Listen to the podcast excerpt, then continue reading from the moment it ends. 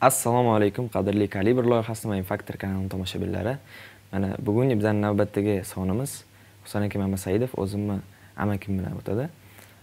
Bugungi mavzu e, biza o'zimizni bolalarimizni qanaqa qilib to'g'ri tarbiyalashimiz kerak? Ya'ni nafaqatki e, ichma ichakmidan boshqa e, muvaffaqiyatiga erishishiga biza qanaqa qilib sababchi bo'lishimiz mumkin? Assalomu alaykum assalomu alaykum. assalomu alaykum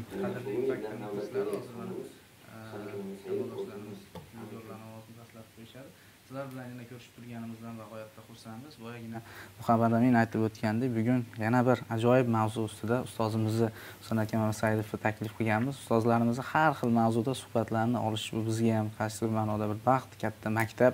Nafaqat biz uchun balki mana bizni tomosha qilib turgan muxlislarimiz uchun ham bir yaxshi foydali ko'rsatuvlardan bo'ladi. Ustoz xush kelibsiz? Va alaykum assalom. ko'rsatuvimizga bugungi e, loyihamizni asosiy maqsadi shu e, tajribali insonlardan shu yoshlarga bir o'zlarini tavsiyalari hayotda bir yo'l yo'riqlarini olish maqsadida chaqiramiz. Bugungi ko'rsatuvimizni mavzusi hayotda yoshlarni bolalarni o'rnini topishida ota ona tarbiyasini o'rni. O'sha bo'yicha hayotiy tajribasiga asoslanib bir xohlasa fikrlaringizni eshitamiz. Katta rahmat muhammad amin javohir.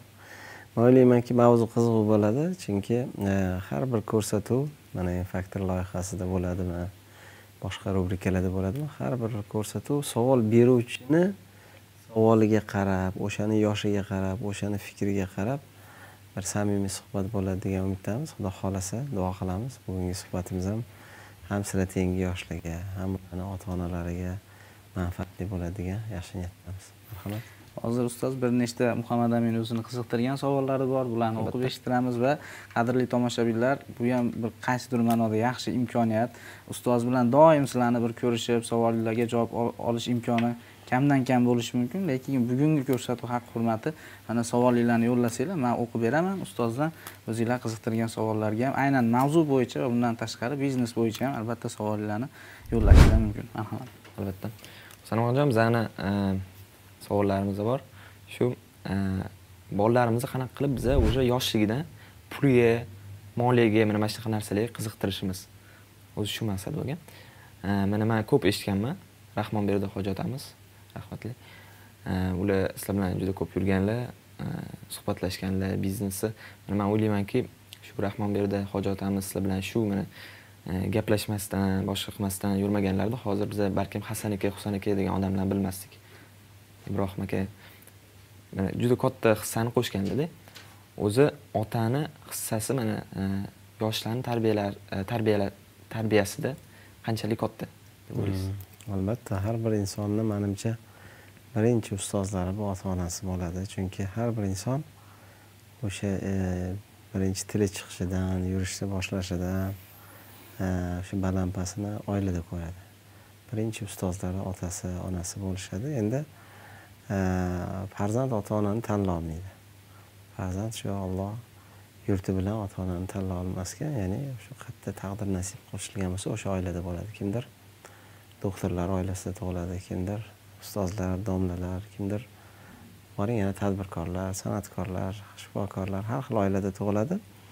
Shuning uchun mm, avvalambor shu ota onalar o'zimiz doim ilmga e, nima qilishimiz borishimiz kerak izlanishimiz kerak. Farzandlarimiz zo'r bo'lishini xohlaymiz. Har bir ota ona xohlaydi farzandini baxtini kamolini yutug'ini ko'rishga. Shuning uchun e, ota ona birinchi navbatda o'ziga bor ilmini ham bor pulini ham beradi.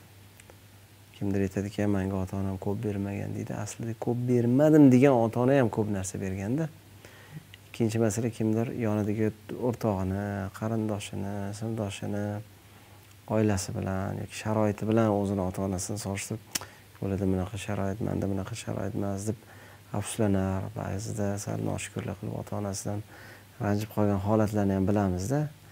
Lekin biz aytamizki ota ona mehnat qilib shu farzandimni boqaman tarbiyalayman deb kecha kunduz mehnat qiladi ishlaydi.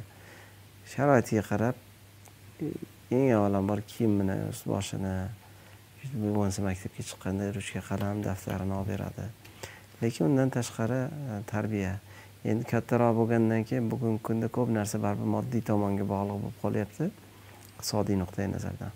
Oddiy maktab yoki yaxshiroq xususiy maktabda o'qish oddiy maktabda mana davlat mablag' ajratib ijtimoiy nima sifatida ajratsa boring yana xususiy maktablarda bu ikki millionmi uch millionmi ko'proqmi masalan pul to'lab o'qitiladi. Uning uchun ota ona imkoni bo'lsa qani endi o'zimdan orttirsam oiladan ro'zg'ordan orttirsam bolalarimni yaxshi maktabda o'qitsam. Bolalarim e, yaxshi maktab degani mana shunaqa yaxshi muhit yaxshi kitob yaxshi doska yaxshi sharoit deydigan ma'nodagi bolam bir yaxshi ilmni olsin deydigan ma'noda beradi. O'shaning uchun bizni otamiz onamizlar bizani birinchi ustozimiz rahmatli dadamiz xudo umrlarini uzoq qilsin onajonimiz bizani ustozlarimiz. Bular bizga ham ilmni ham tarbiyani berganlar.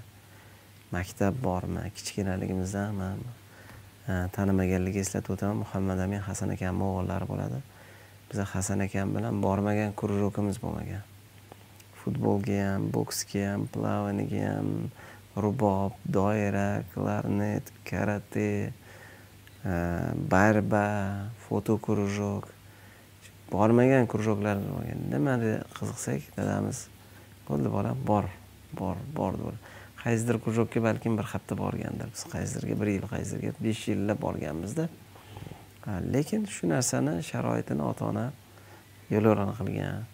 Endi sovet ittifoqi paytida ko'p krужокlar tekin bo'lgan. Hmm. uzoqdan rasmga tushishga pul berish kerak bo'lgan spravkasini qilish kerak bo'lgan ko'p narsalar bepul bo'lgan. Hozirgi kunda endi repetitor krужок bu narsalar endi bozor iqtisodiyoti sharoitida pullik.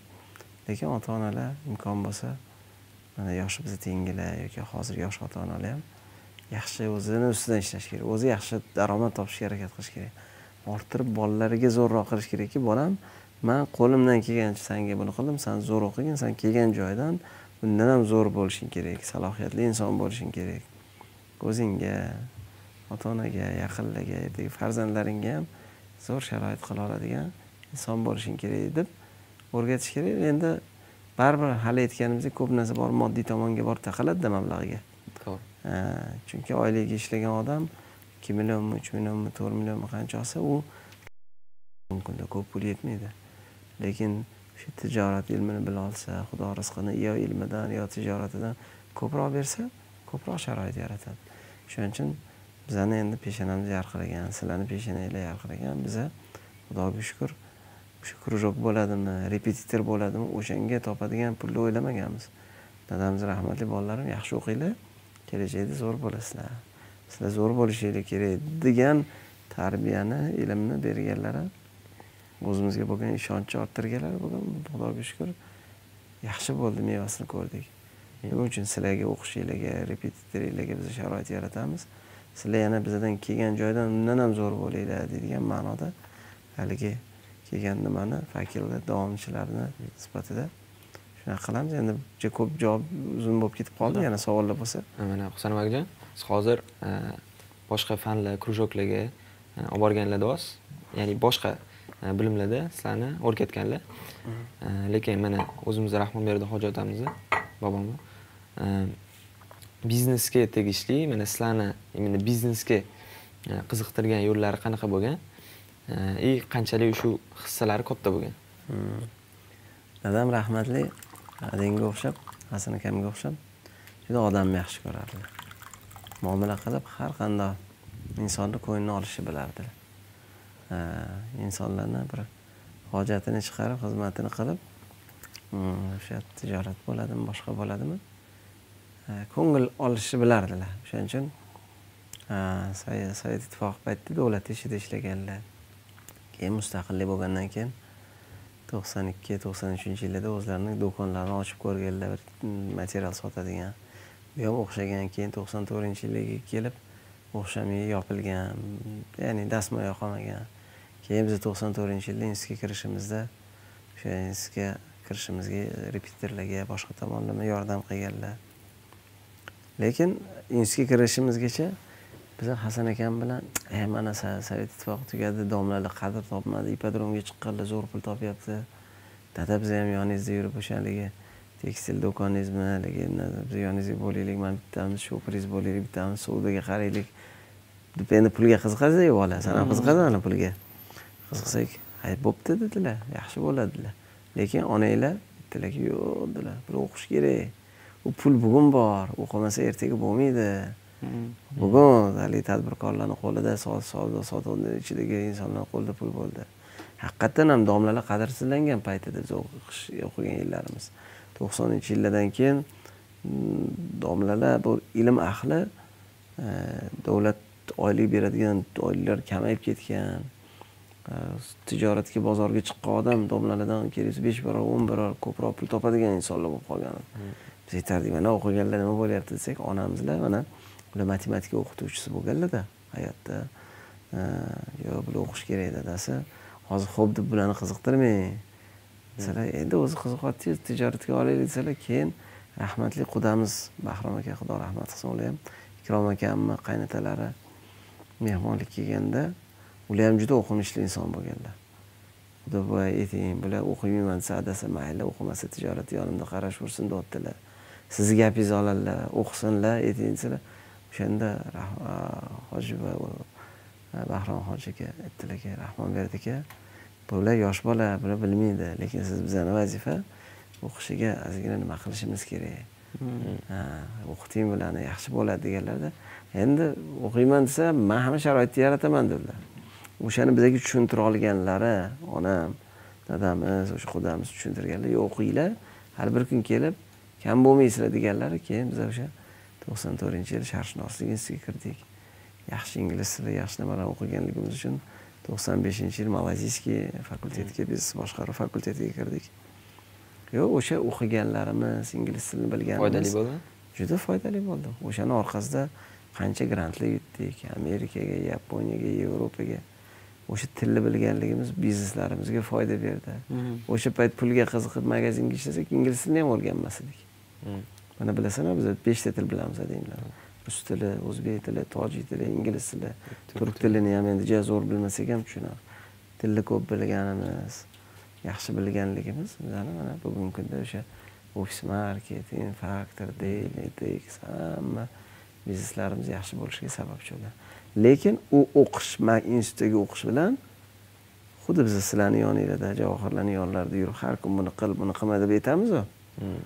o'shaqa narsalarni o'rgatadilar hayot maktabini dadamiz o'rgatganlarda hmm.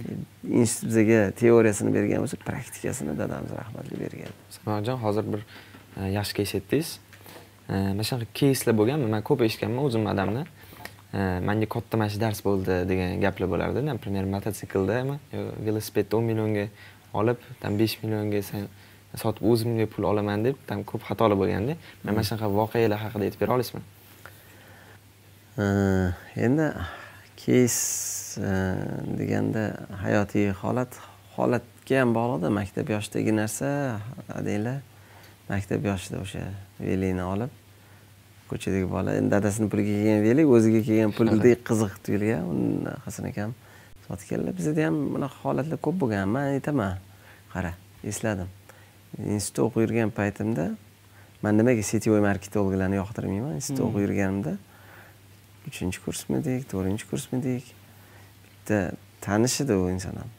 Keldida сетевой marketing mana biznesi bo'ladi deb maqtadida gerbalayev degan biznesi nima qildi ha? Birinchisi to'rt yuz dollarga olish kerak ekan. Keyin sal nima bo'lsa ikki ming dollarga narsa olish kerak ekan deb qiziqtirdi. Yosh bola edik ko'p narsani bilmasdik. To'rt yuz dollarga olsangiz muncha skidka munchaga olsangiz muncha skidka deb. Man o'sha gerbalayevni olganman pulim bo'lmagan. Dada pul bering mana shuni qilay desam bo'pti deb berganlar to'rt yuz berganlar. O'zi sekin sekin o'sish kerak bo'lgan narsaga keyin qaraganki dadamizni pullari bor. Ular bizani qilib endi ikki ming dollarga olsang undan ham zo'r bo'ladi degan. Keyin man dadamdan ikki ming dollar bering yaxshi bo'ladi u bu deganman deb. Ikki ming dollarga ikki xonali kvartira berardi o'sha paytlar necha yosh bo'lgan o'sha payt? to'qson oltinchi to'qson yettinchi yilda ekan.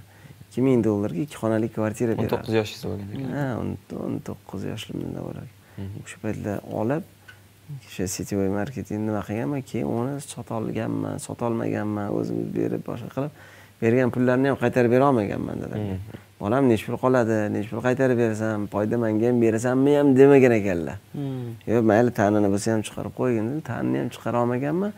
Lekin e, o'shanda tushunganmanki ichiga kirgandan keyin sетевой marketingda shu narsaga kirib qo'yganlar o'sha narsani sotish uchun qancha insonlarni aldaganini yolg'on gapirganlarini sotish kerak o'tkazish kerak. Chunki u kinnani solib o'tkazadida сетевой marketologlar man yosh bola bo'lganman mani yosh bola qilib uydagilarni pulini yaxshi dadam rahmatli bir og'iz indamaganlar urishmaganlar man qaytarib bera olmaganman hozir mana ikki xonali uy toshkentda nechi pul turadi? Bilmayman yigirma ming o'ttiz ming dollar bo'lsa kerak hozir mana shunga teng bo'lgan pulni man tikkanman nima qilmagan mana bu ham kes bo'lgan. Lekin urishmaganlar bolam mana shu maktab. O'shaning uchun endi yig'ishtiringlar. Uni buni to'qson yettinchi yil hammamiz kuchli bir joyga ursak o'sha biznes yaxshi bo'ladi deb keyin ofis market biznesimiz uyimizda podvolda boshlangan. Dadamiz onamiz to'rtta aka ukalar uyda mm, o'sha chp mamasaidov xususiy tadbirkor mamasaidov boshlagan kuchni bir joyga ursak baraka bo'ladi. San gerbalayev qilsang yoki hasan akam fozilxon akamni yonlarida shogirdlar ikrom aqang nimaga jiguli mashinalari bor edi sotib karvon bozorda nimadir oldi sotdini boshlagandilar hozir san u yoqni qilsang san bu yoqni qilsang san bu yoqni qilsang haligi rak shuka bitga o'xshab hammanglar nimadir qilib ko'rgan bo'lasizlar baraka bo'lmaydi. Xohlasanglar yaxshi gap bilan xohlasanglar yomon gap bilan kuchli bir joyga ursak keyin zo'r bo'ladi deganlar. Mana bu ham yaxshi kes bo'lgan hozir zo'r narsani aytdingiz ustoz mana bilyapmanki tadbirkorlik pul ilmini o'rganishda albatta xatolardan risklardan iboratda. Mana o'sha rahmonberdi hojatov o'sha paytda mana urushmaganlar deyapsizu lekin bir xato qilishga haqiqatda hayotda tajribada sinab ha tajriba bilim kerak ekan deyishingizga yo'l qo'yib berganlarda mana hozir ko'p kuzatamiz. Ko'p haligi nima deydi? Mukammallikka o'rgatib qo'ymayaptimikin degan fikr kelib qoldi. Yo'q uni qilma yomon bo'ladi. Buni qilma bo'lmaydi deb bolalarni risk qilishga nimanidir sinab ko'rishga ota onalar qaysidir ma'noda cheklab qo'ymayaptimikin bugungi kunda? O'sha ham balki bolalarni bir qaysidir ma'noda otilib nimadir qilib yuborishga to'sqinlik qilmayaptimikin deb o'ylab qoldim. Hmm. Endi e, bu ota onaga ham bog'liqda. Hamma ota ona ham bizani dadamizga o'xshagan fe'llari keng emas. Odamlar keraksa yuz dollarni ham o'zidan orttirib bolasiga bera olmaydigan insonlar ko'pda. E, bu endi daromadga qarab o'shanda ikki ming dollar biz uchun ham katta pul bo'lgan. E, ikki ming dollarga manimcha to'ylarimiz yo'q o'sha pul yo'qolgandan keyin o'n ming dollar qarz ham olgan ekanlar. Qarang o'n ming dollar qarz olib boshlagan biz oyligimiz demak kichkina pul bo'lmagan hatto o'shanda ham nima qilgan lekin mana hasan akani bilasizlar qanaqa fe'llarki hmm. hozir ham efir boshlanguncha qancha narsani aytdilar. Mayli mana bunaqa bunaqa qilib ko'r desa bo'pti qilib ko'r bo'pti qilib ko'r bo'pti qilib ko'r deydilar. Har bitta kichkina narsalarda imkon berib ko'riladida sizlarga ham. Qilib ko'r agar yaxshi qilsang keyin kattaroq narsaga imkon beraman. Keyin undan ham kattaroq narsaga ruxsat beraman undan ham kattaroq ruxsat beraman vakolat beraman hmm. deydigan narsa bo'ladi xususiy kichkina korxonalarda bu narsa flexibility deydi ya'ni e, ancha moslashuvchanlik bo'ladi. Qolgani endi oilaviy biznesmi kimnidir qo'lida ishlaysizmi? Masalan men faktorda ham o'ttizga yaqin shogirdlar bor. Hmm. ijod nuqtai nazaridan bolalarga hammasini ijod qilib ko'ringlar deymiz. Pullik oldi berdi mijozlar bilan ishlash yoki qayerdadir nimalarda sizga dildoraga xodimlarga qilib ko'ringlar deymiz. Yo'q idealni mana shunaqa bo'lishi kerak demaymizda. Hmm. o'zi biznesda idealni narsani o'zi bo'lmaydi test drive degan narsa bor. Bir narsani qilib ko'rsang yaxshi bo'lsa yaxshi. O'xshamasa demak kichkina poterya bilan yuraverish kerak. Manimcha endi dadamiz shu narsani biz dadamizni olganmiz o'shaning uchun sizlarga ham mayli faktorda buni qilib ko'r buni qilib ko'r deymiz. Yoki san bilan masalan safarlarga birga oldik hmm. mana buni qilib ko'r buni qilib ko'r. Xatolar bo'ladi kichkinalikda xatolar arzonga tushadi. Hmm. kichkina xatolardan test qilib ko'rish kerak. Ota onalarga ham maslahatimiz to'g'ri endi bir xillar kecha qaysi praktikum qilgandan keyin kofe brek debdi ukamiz keldi. Man nima qiluvdim? Dadam qo'ymayaptilar. Bir ikki xato qiluvdim. Man nima qiluvding a bir yuz ming dollarmi ikki yuz ming dollarlik ish qiluvdim o'xshamavdi o'shaning uchun bundan buyoq qilmayapti. Конечно ikki yuz ming dollarga tushirgan bo'lsang dadang qo'y o'g'lim deydida. Hmm. san shu yonimda yurgin man o'zim besh yuz dollardan sanga berganim выгодно bo'ladi. Shuning uchun birdaniga katta narsani berib qo'yish kerak emas. Oldin besh yuz dollar yuz dollarlik narsani imkon berib ko'rish kerak. Keyin besh yuz dollarlik narsani imkon berish kerak. Keyin agar eplasa o'shani bir sim yarim so'm topishib ilmini o'rgansa keyin ming dollarlik narsaga ruxsat beriladi. Ya'ni hammaga bir xil imkon berilmaydi. Bu maktabga o'xshaydida birinchi sinf bilan o'ninchi sinfni darajasi har xil bo'ladiyu birinchi sinfga haligi alfavitini o'rgatsa yo bir plyus birni o'rgatsa o'ninchi sinfda algebrani yo boshqani bemalol qiladi. Tijoratda ham savdo sotiqda ham kichkina kichkina narsalarda sinalib boriladi.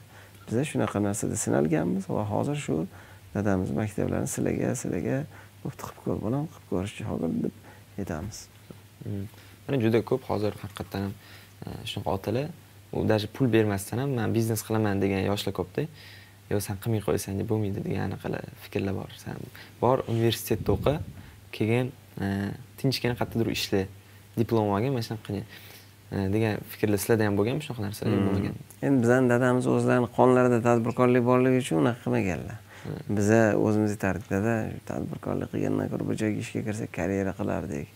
Bir yilda uch yilda besh yilda biza bir joyda menejer bo'lardik boshqa bo'lar desak bolam biza kuchli bir joyga ko'raylik bir kun kelib sizlarni korxonangiz shunaqa joy bo'lishi kerak bizani oilaviy korxonamiz shunaqa bo'lishi kerak dedilar. Chunki endi bu biza oilamiz qonimizda tadbirkorlik bo'lganda chunki dadamiz tadbirkor bo'lganlar dadamizni dadalari bobomiz tadbirkor bo'lganlar uylarida no- novvoyxonalar bo'lgan dehqonchilik qilganlar boshqa narsalar qilganlar o'shanlarni ilmini bu endi sulola. Bobomizni dadalari ham urgutni eng boylardan bo'lgan ekan. Quloq qilib yo sibirga yo boshqa joyga nima qilganda o'sha tojikiston tomonlarga borgan ekanlar. Ular ham tadbirkordan chiqqan. Demak sulola qon tadbirkorlik bor. Sovet ittifoqida tadbirkorlik mumkin bo'lmagan. Lekin novvoychilik qanaqadir dehqonchilik bu narsalarga ruxsat berilgan. Istasa istamasa o'sha qondan keladida shunaqa привычка bo'lib qolganda bizada ham sssrdan qolib ketgan biz tadbir qilmadigan Ha, man esimda maktabda So- sovet ittifoqida davrida maktabda o'qiganimizda non sotadigan sinfdoshimiz bor edi. Oilasida non pishirish sotishardi. Ha, domlalar oldi sotdi mumkin emas san spekulyant san non sotasan deb doskani oldiga chiqarib gapirgan domlalarim esimda non sotish nimasi yomon o'zingiz ham uyga non borasiz-ku derdida e sizlar spekulyant non pishirib sotishni shu darajada tijoratni bir xuddi mumkin emas bir narsadek sovet ittifoqi paytida nima qilinganda o'shaning uchun yo keyinchalik mana mustaqillik bo'ldi bu oldi sotdi savdo sotiq insonlarga xizmat qilish mahsulot yetkazish boshqa qilish bu sekin sekin keldi man hatto esimda biznesimizni to'qson yetti to'qson sakkizinchi yili boshlagan bo'lsak uchtepa tumanida nimadir bo'ldi. Tuman prokuraturasiga iltimos qilib ko'rishdimi dadam rahmatli muomalani bilardilar nimadir iltimos qilsa bilanki bilanka man borib bergin pulni ham olmagan rahmat deb kiyindirdilar borib nimadir blankami nimadir pechat qilib beradi biza buxgalterskiy blankada boshqa olib borib bersam o'sha uchtepadagi bitta prokuror nima kutdi? Man san sen o'n to'qqiz yigirma yosh bola edim. Olib borib berdi. Qarasam muomalasi qo'polda muomala yaxshi emas xuddi tadbirkor bilmayman mashinnik odamdek bir narsa.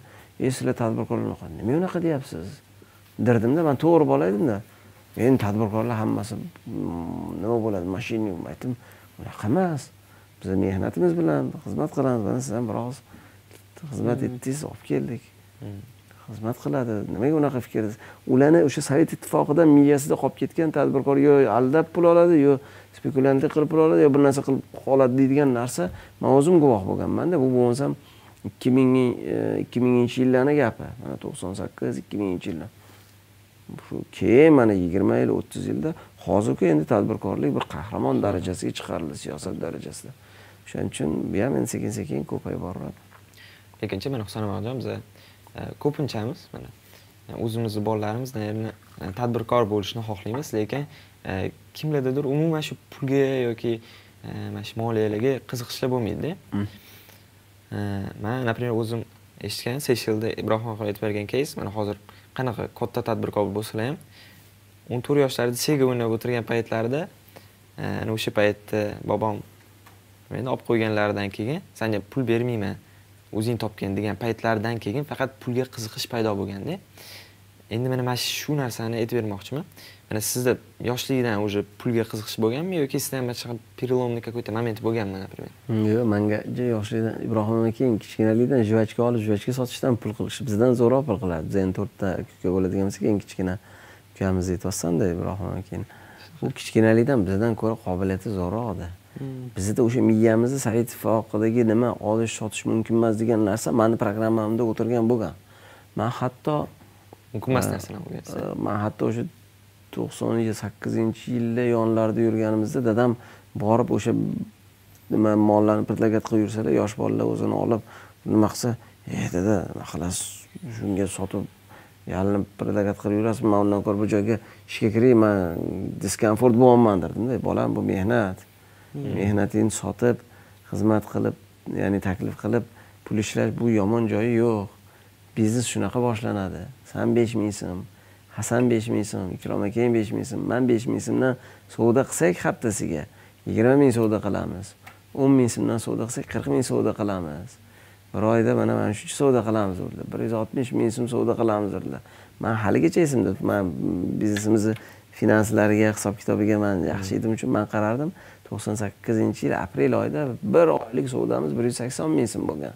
O'sha besh ming so'm besh ming so'm sotganlarini nimasi esimda? O'shanaqa qilib klientlar bilan gaplashishni o'rgatganlar muomala qilishni o'rgatganlar. Qo'rqardim klientga mol sotib pul so'rashdan. O'zi o'zi bo'lmas ko'pchiligida ham bunaqa qo'rqib oladida e deydi. Qanaqa pul so'rash? Mani undan ko'ra klient bilan emas haligi bek ofisga buxgalteriyaga bir narsaga hammada ham bu qobiliyat yo'q. Sotishdan qo'rquv juda ko'pchilikda bo'ladi. Qanaqa sotaman qanaqa predlagat qilaman?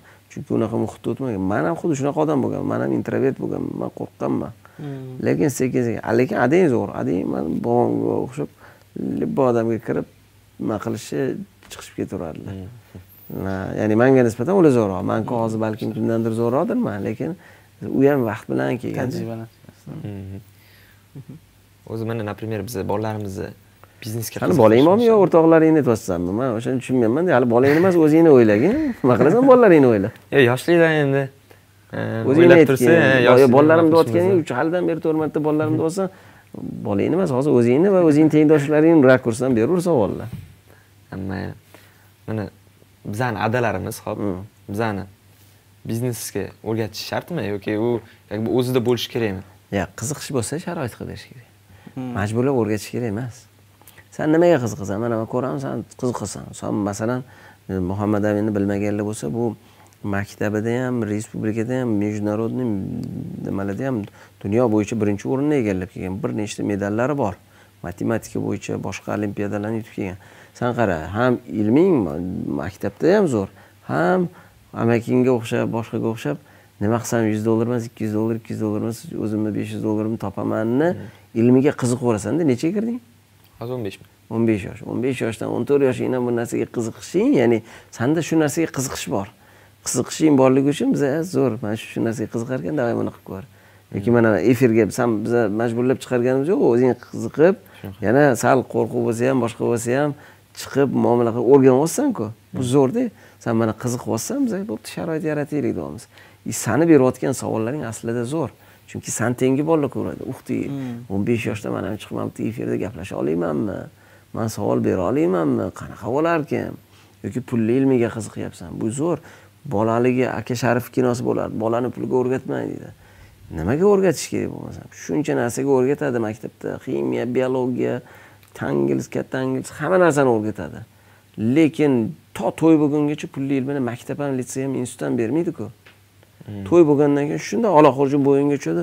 Keyin qayerdan o'sha yuz dollar emas ikki yuz dollar ikki yuz dollar emas uch yuz dollar topishi man mandirajga tushib qoladi ko'pchilik nima.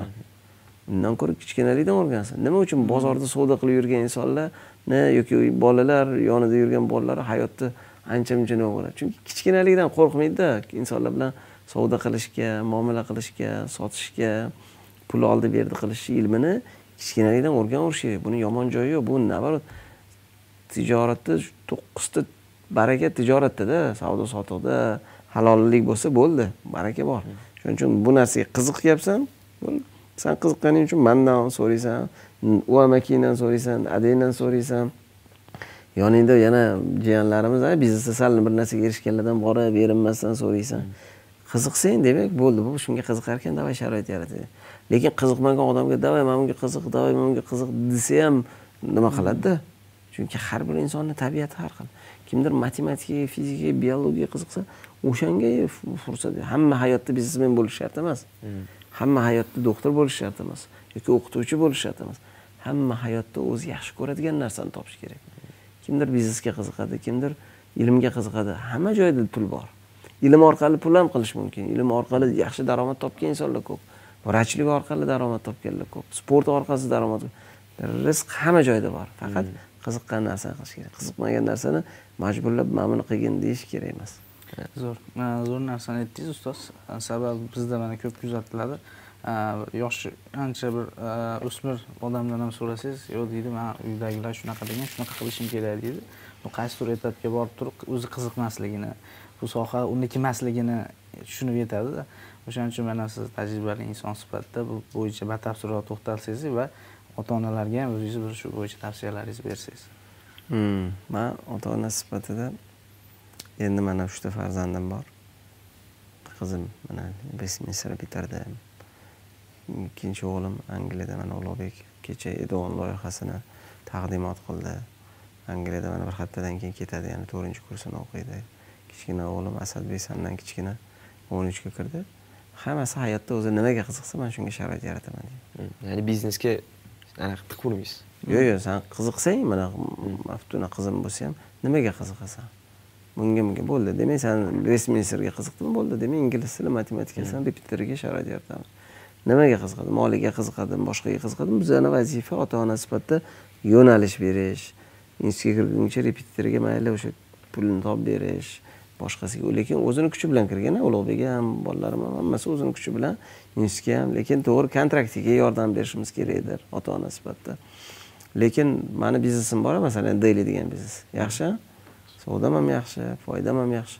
Lekin man aytmadimku ulug'bek man shu biznesni qilganman san shu biznesga hmm. olib ketishing kerak begonaga berishim kerak deyman o'zim ham deyliga bormayman ulug'bekni ham deyliga majburlayman. Nimaga qiziqasan dedim. Angliyaga borganda ham boshida biznes administrationga bordim aytdim mabodo qiziqsang aytga bor dedim. Hamma yonimizga kelgan faktorga kelgan aqlli odamlar laziz aka akmal aka bobur akilxonov botir aka yana boshqa insonlar kelajak aytadi deyapti. Hmm. qiziqsang shunga bor dedim. Mana shunga borsang ham bor bormasang ham bor demadim. Nima uchun bu zo'rga u aytdiki man qiziqaman lekin kod yozishga yo'qman dedi. Hmm.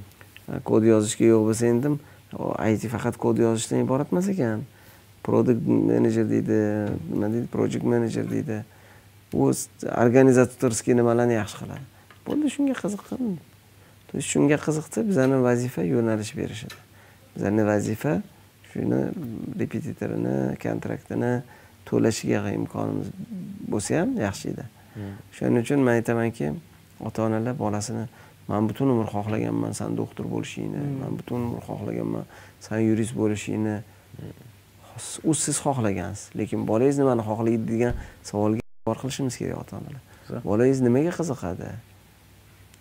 Man xohlaganman. To'g'ri siz xohlagansiz. O'zizni armoningizni bolangizda nima qilmang? Bolangiz nimaga yaxshi ko'rsa o'shanga sharoit yarating. Masalan o'g'lim ulug'bek oldin bir mebel dizayniga qiziquvdi mebel ochaman dedi. Bolam mebel ochishga ulgurasan keyin man tanishlarimga iltimos qilaman mebel sexi bor. Bir haftadan uchtasigami to'rttasiga borib ishlab ko'r qaysi sanga yoqadi? Bepulga ishlab ko'r dedim. San tengiydi yoki o'n olti yoshmi o'n yetti yosh bordi ishlab ko'rdi bir oy ikki oydan keyin manga emas ekan dedi. Hmm. masalan ishlab ko'rishga ya'ni yoshlarga maslahat degan savol bor edi. Maslahat to'y bo'lguninglarcha eksperiment qilaveringlar birdaniga idealniy planlar yasamanglar nimaga qiziqaman? Qayerda o'zimni ko'raman. Hozir o'sha pokolение x y z deydi sizlar pokolение z sizlar ikki minginchi yillardan keyin hammasi hozir oldin butun umr bir joyda ishlash mumkin edi. Hozir butun umr bir joyda emas. Qayerda man o'saman qayerda man mazza qilaman qayerda man nafaqat pul dvigat qilmaydida ko'pchilik yoshlar manga qiziqmi yoki yo'qmi masalan mana shu yerda kadr ortidagi shogirdlarimiz bor abdulloh. Biz faktorda endi shogird bo'lgani uchun bir million so'm yetti yillik stipendiya bersak kimdir aytdiki kel manga keyin bir yarim million ikki million beraman deb. Bordi bir oy bordi yo'q man qiziqmas ekan dedi. U yerda ikki million bersa ham bu yerda infaktoriya bir million bo'lsa ham qaytib keldi. Nimaga? Chunki unga faqat pul emas ekan deyapti man u yerda o'smas ekanman deb bu yerda infaktoriya kelsam ham ilm o'rganar ekanman ham eng qimmat texnikalarda ishlar ekanman ham infaktoriya kelgan spikerlar bilan yaqindan ko'rishish rasmga tushish bularni fikrini olish hasan akani husan akani yonida bilim olish imkonim bo'lar ekan deydi. Bugungi kunda sizlar tengi yoshlar yaxshi ko'rgan ish topish kerak. Aytdimku pul hamma sohada tiqsa bo'ladi. Hatto ta'lim sohasida shuncha pul qilish yo'lini mana misolda ko'rsatyapmiz istalgan kasbda xudo rizq qilib bersa barakali ish qilsa bo'ladi. Faqat yaxshi ko'rgan narsani topish kerak. Va ota onalar farzandi nimaga qiziqadi? Kichkinaligidan nimaga qiziqadi? Shunga sharoit yaratib berish kerak.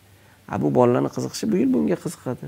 Bir yildan keyin boshqa narsaga qiziqadi. Bu normal hol. Man aytdim man o'nta кружокка borganman bir yil boksga qiziqqanman bir yil futbolga bir yil plavaniyaga bir yil fotokrujokka bir yil rubobga bir yil klarnetga har bir xil pianinoga nimaga qiziqsak hammasiga sharoit yaratganlar mana husanov aka hozir bizani videoni nomi ham o'z yo'lini topishda mana borda odamlar o'zini yo'li man biznesmen bo'laymi doktor bo'laymi kim bo'lishini bilmaydiganlar ular o'zini yo'lini qanaqa qilib topsa bo'ladi mana man o'shaning uchun aytdim o'zini yo'lini topishni eng zo'r yo'li to'y bo'lgungacha yoki sani yoshingdan boshlab mana shu o'n to'rt o'n besh yoshdan boshlab nimaga qiziqsa ota onasi sharoit yaratish kerak? Bo'pti bor bolam mana bu yerga borib ko'r deyish kerak. Sharoit yaratish hamma vaqt pul ham emas. Kim bilandir iltimos qilib kim bilandir nimadir qilib bepul ishlaydi. Yoningizda suyagi ham sizniki go'shti ham sizniki haligi go'sht sizniki suyagi maniki deydiyu. Bizani yonimizda shogirdlarimiz bor masalan. Adasi yo'q hasanjon husanjon shu go'shti ham sizniki suyagi ham sizniki deb yonimizda yurgan. Shu sizlarni yoninglarda yursin ko'zi pishsin. Muomalani o'rgansin savdoni o'rgansin boshqani o'rgansin deb rahmatjon akanglar o'rizordagi konstovar bo'lganda yoki barot akanglar konstovar bo'lganda maktab yoshidan chiqib savdoga chiqardi. Savdo qilishdan maza qilardi. Adang zo'r gap aytadilar birovni puli bo'lsa ham qo'lingdan o'tib tursa maza qilasan deydida savdoda haligi pul o'tib turardi keyin premiya berardi eng zo'r savdo qilganga besh ming so'm bunga buncha premiya qilsak qiziqardi. O'sha yoshlikdan qiziqishni topish kerak yoshlikda sizlarni haligi xarajatinglar kam oilanglar yo'q o'zinglarga yuz ming yuz ming topsanglar ham o'zinglarni pulda. Ota onang bu yoqqa bolam manga olib kel demaydida bir million topsanglar ham o'zinglarni pulinglar ko'proq topsanglar ham. O'shaning uchun to'y bo'lgungacha hamma shans bor. To'y bo'lgandan keyin уже proba eksperiment qilishga vaqtinglar bo'lmaydi. Kecha manga shogirdimiz keldi. Ha hozir yaxshi. Bir paytlardan ko'ra yaxshiroq pul topyaptiyu o'ylanmoqchiman. Yaxshi o'ylaning. Faqat bir ikkita momentlarni aytdi topayotgan puli hozir o'ziga yaxshi o'ziga keragidan ko'ra ko'proq. Masalan yoki o'ylansa oilasida sharoiti yo'q ko'chada kvartira olish kerak yo bir narsa qilish kerak bir narsa qilish kerak topgan puli uch bo'ladigan holat ekan. Xayr rizqi o'ylansangiz xudo beradi. Lekin agar hozir yuz so'm topayotgan bo'lsangiz balkim bu yil bilan yanagi yillar orasida hozir срочно o'ylanmasam bo'lmaydi deydigan narsa bo'lsa sal yana o'ylangungacha salohiyatni kengaytira olsangiz salohiyati ko'proq bo'ladi. Chunki o'ylangandan keyin istaysizmi istamaysizmi ko'p masalalar bor moddiy tomonga borib taqaladi shu ayolingiz ko'ngli ketgan shirinlik bo'ladimi doktori bo'ladimi boshqa havasi bo'ladimi kiyim kechak bo'ladimi уже ada pul bering xotinimga bir narsa olib beraman deydigan holat bo'lmaydi. Oldin u to'ygacha mana bolam deb ota ona pul berib tursa to'ydan keyin qani ota ona qo'liga qaraydi o'g'lini. Ikkitadan olib ko'tarib keladimi? deydi. Uyga bir ro'zg'or qilib keladimi? deydi. Nafaqat o'zizga. Hozir masalan bugungi kunda o'zinglarga ikki yuz dollar pul yetsa to'y bo'lsanglar sizlarga to'rt yuz ham yetmaydi. Chunki уже ikki yuz hozir o'zinglarga yeyishinglarga ichishinglarga yo'l kiringlarga обедga ketgan bo'lsa to'rt yuz dollar bo'lsa ham chunki uyga ro'zg'or qilib borish kerak. Xotinni ko'ngliga qarash kerak. Bir yildan keyin xudo farzand bersa bolani kashasi bor pampersi bor уже besh yuz olti yuz dollar topadigan demakki bo'ldi. Bir yil ikki yildan keyin sizlar ikki barobar uch barobar topa oladigan hunarli kasbni olib olinglar. To'ygacha sizlar fleksibelsizlar gibkisizlar istalgan narsani o'rganishga kechasi bo'lsa ham mana hozir zakadrim kechasi soat to'qqiz o'nda bo'lsa ham bu yerda yuribdi. To'y bo'lsa kelin telefon qiladi. Kelyapsizmi kech bo'ldi qachon kelasiz deb uradida уже bunaqa ijod qilishga yaxshi insonlarni kurugida yurishga ham mas'uliyat bo'linadi energiya bo'linadi. Ya'ni u yaxshi to'y bo'lishi zo'r lekin daromad topa olish qobiliyatinglarni to'ygacha kuchaytirib olsanglar undan ham yaxshi komfortniroq his qilasizlar degan ma'nodagi bir fikrim borda zo'r. Ustoz mana bu yerda ham ko'p savollar kelayotgan ekan. Boya aytdingizki e, har qanday sohada birdek barakali bir e, daromad topsa bo'ladi dedingiz lekin ko'pchilikda savol tug'iladi. Mana anavi bu fikr yaxshi fikr bo'ldi. Sababi hozir hamma faqat pul tadbirkorlikda ekan. Faqat qiziqsa qiziqmasa o'zida qobiliyat bo'lsa bo'lmasa shu yerga urayotganlar ham borda. Lekin bu sizni fikringiz qaysidir ma'noda ularga ham bir o'zini sohasida ham yaxshi daromad egasi bo'lishligini bildiradi. Ну qanaqadir nima deb o'ylaysiz? Asosiy bir fundamenti bormi? Shunaqa ta'lim sohasiga kirasizmi bu sohaga kirasizmi shunaqa shunaqa qiling. Ну bunda ham yaxshi daromad topsa bo'ladi degan. Kecha qayerdadir bordik. Andijonda borganimizda. Andijon viloyati hokimi shu jonaga taklif qildilar tadbirkorlar bilan uchrashuvdik keyin tanaffus paytida bir ikkita odamlar hasan aka husan aka savolimiz borlar ular ijod ahli ekan. Qo'g'irchoqlarmi bir narsalar qilishar ekan bu narsalar qilishar ekan. G'oya o'zini kasbini zo'r biladiyu undan daromad qilishini ilmini bilmasganda ular.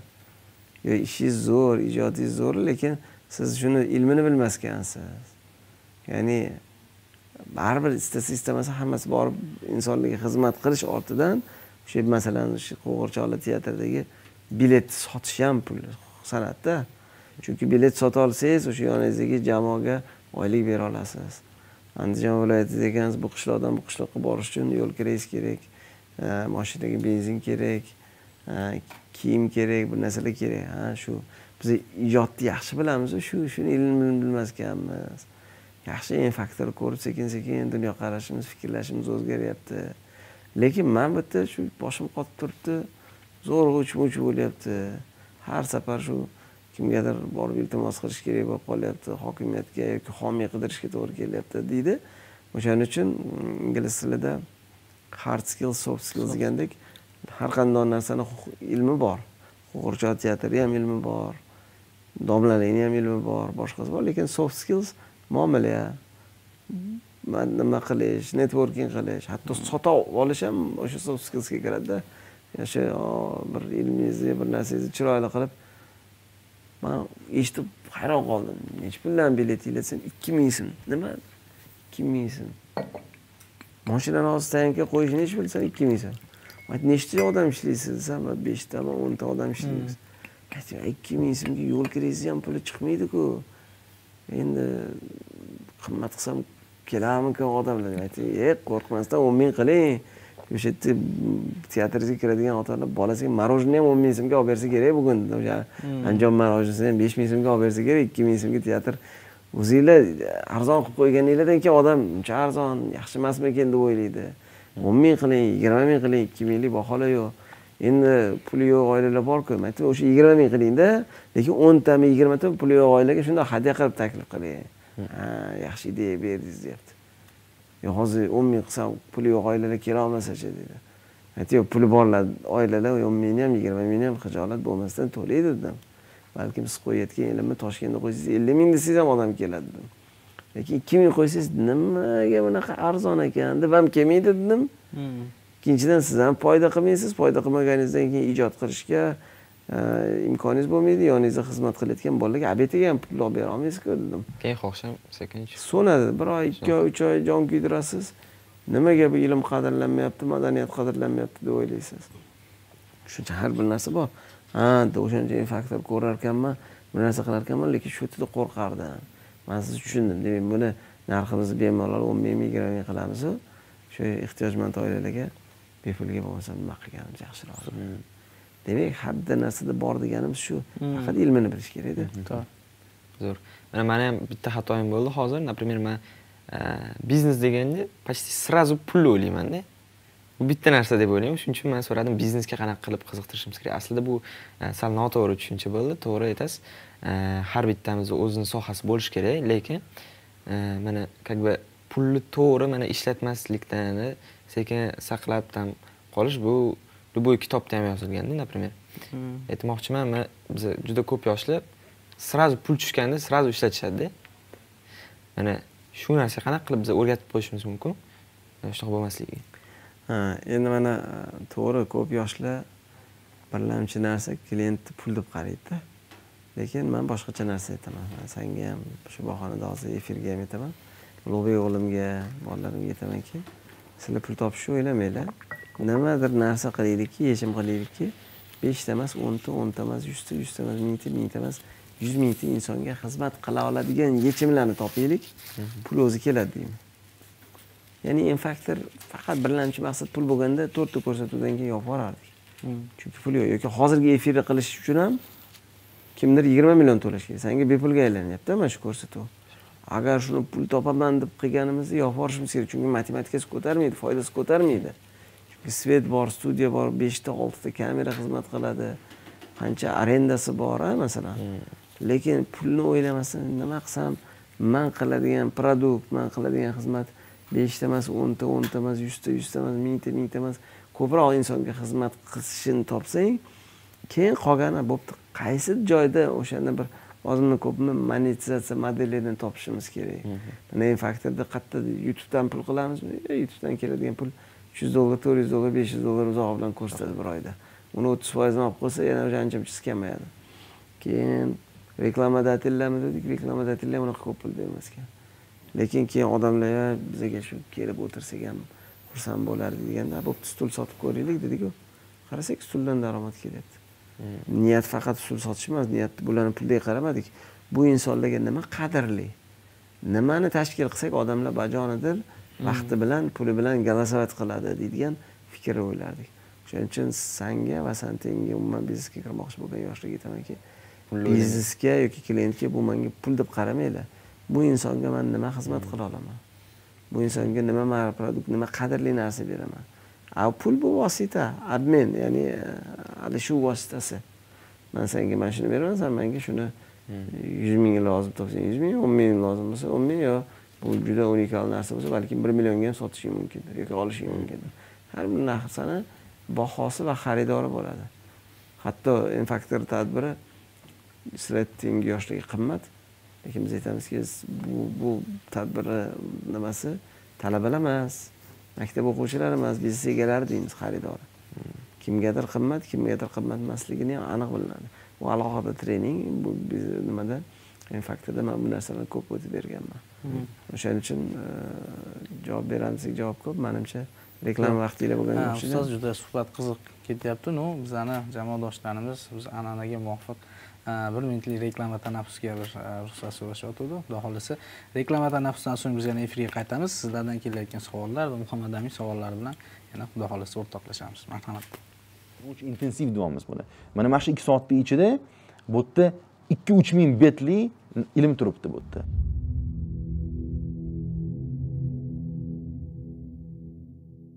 savollar juda yam ko'p. O'shanga mana xudo xohlasa o'n sakkizinchida bu Э, treningimizni birinchi mavzusi oldi sotdi qoidalari muammolari va yechimlari. Endi bu treningda tadbirkorlik bo'ladi.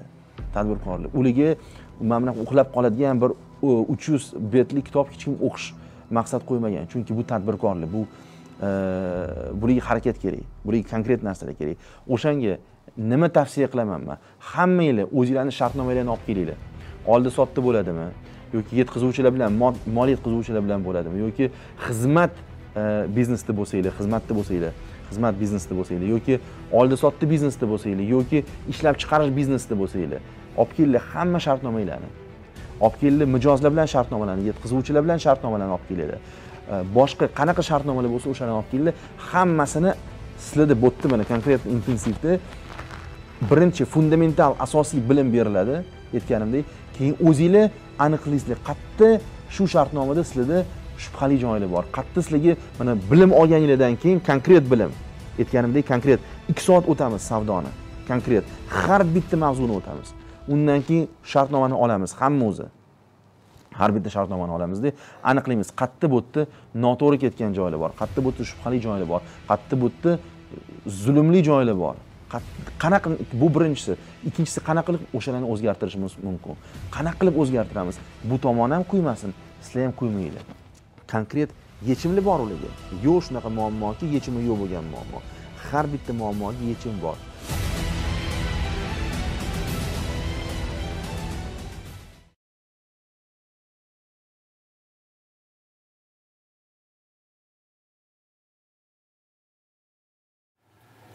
Qadrli tomoshabinlar biz yana efirga qaytdik. Mana juda yam sizlardan yaxshi saviyali savollar kelib e, kelishni boshladi xudo xohlasa e, ko'rsatuvimiz oxirida bir ustozga albatta o'qib eshittirishga harakat qilamiz. Ko'plab o'zimizda ham savollar bor. Marhamat hozir e, muhammad aminni yaxshi savollari bor edi. Bir o'qib eshittiramiz. Mana husan amirjon biz bilamiz siz finansissiz shu moliyaga juda mas'ulsiz. Mana haqiqatdan ham qaraganda adam shu pul kelganda сразу ishlataveradida E, bu juda katta narsa и bizani oilamizda bu narsa qanaqa qilib o'rgatiladi.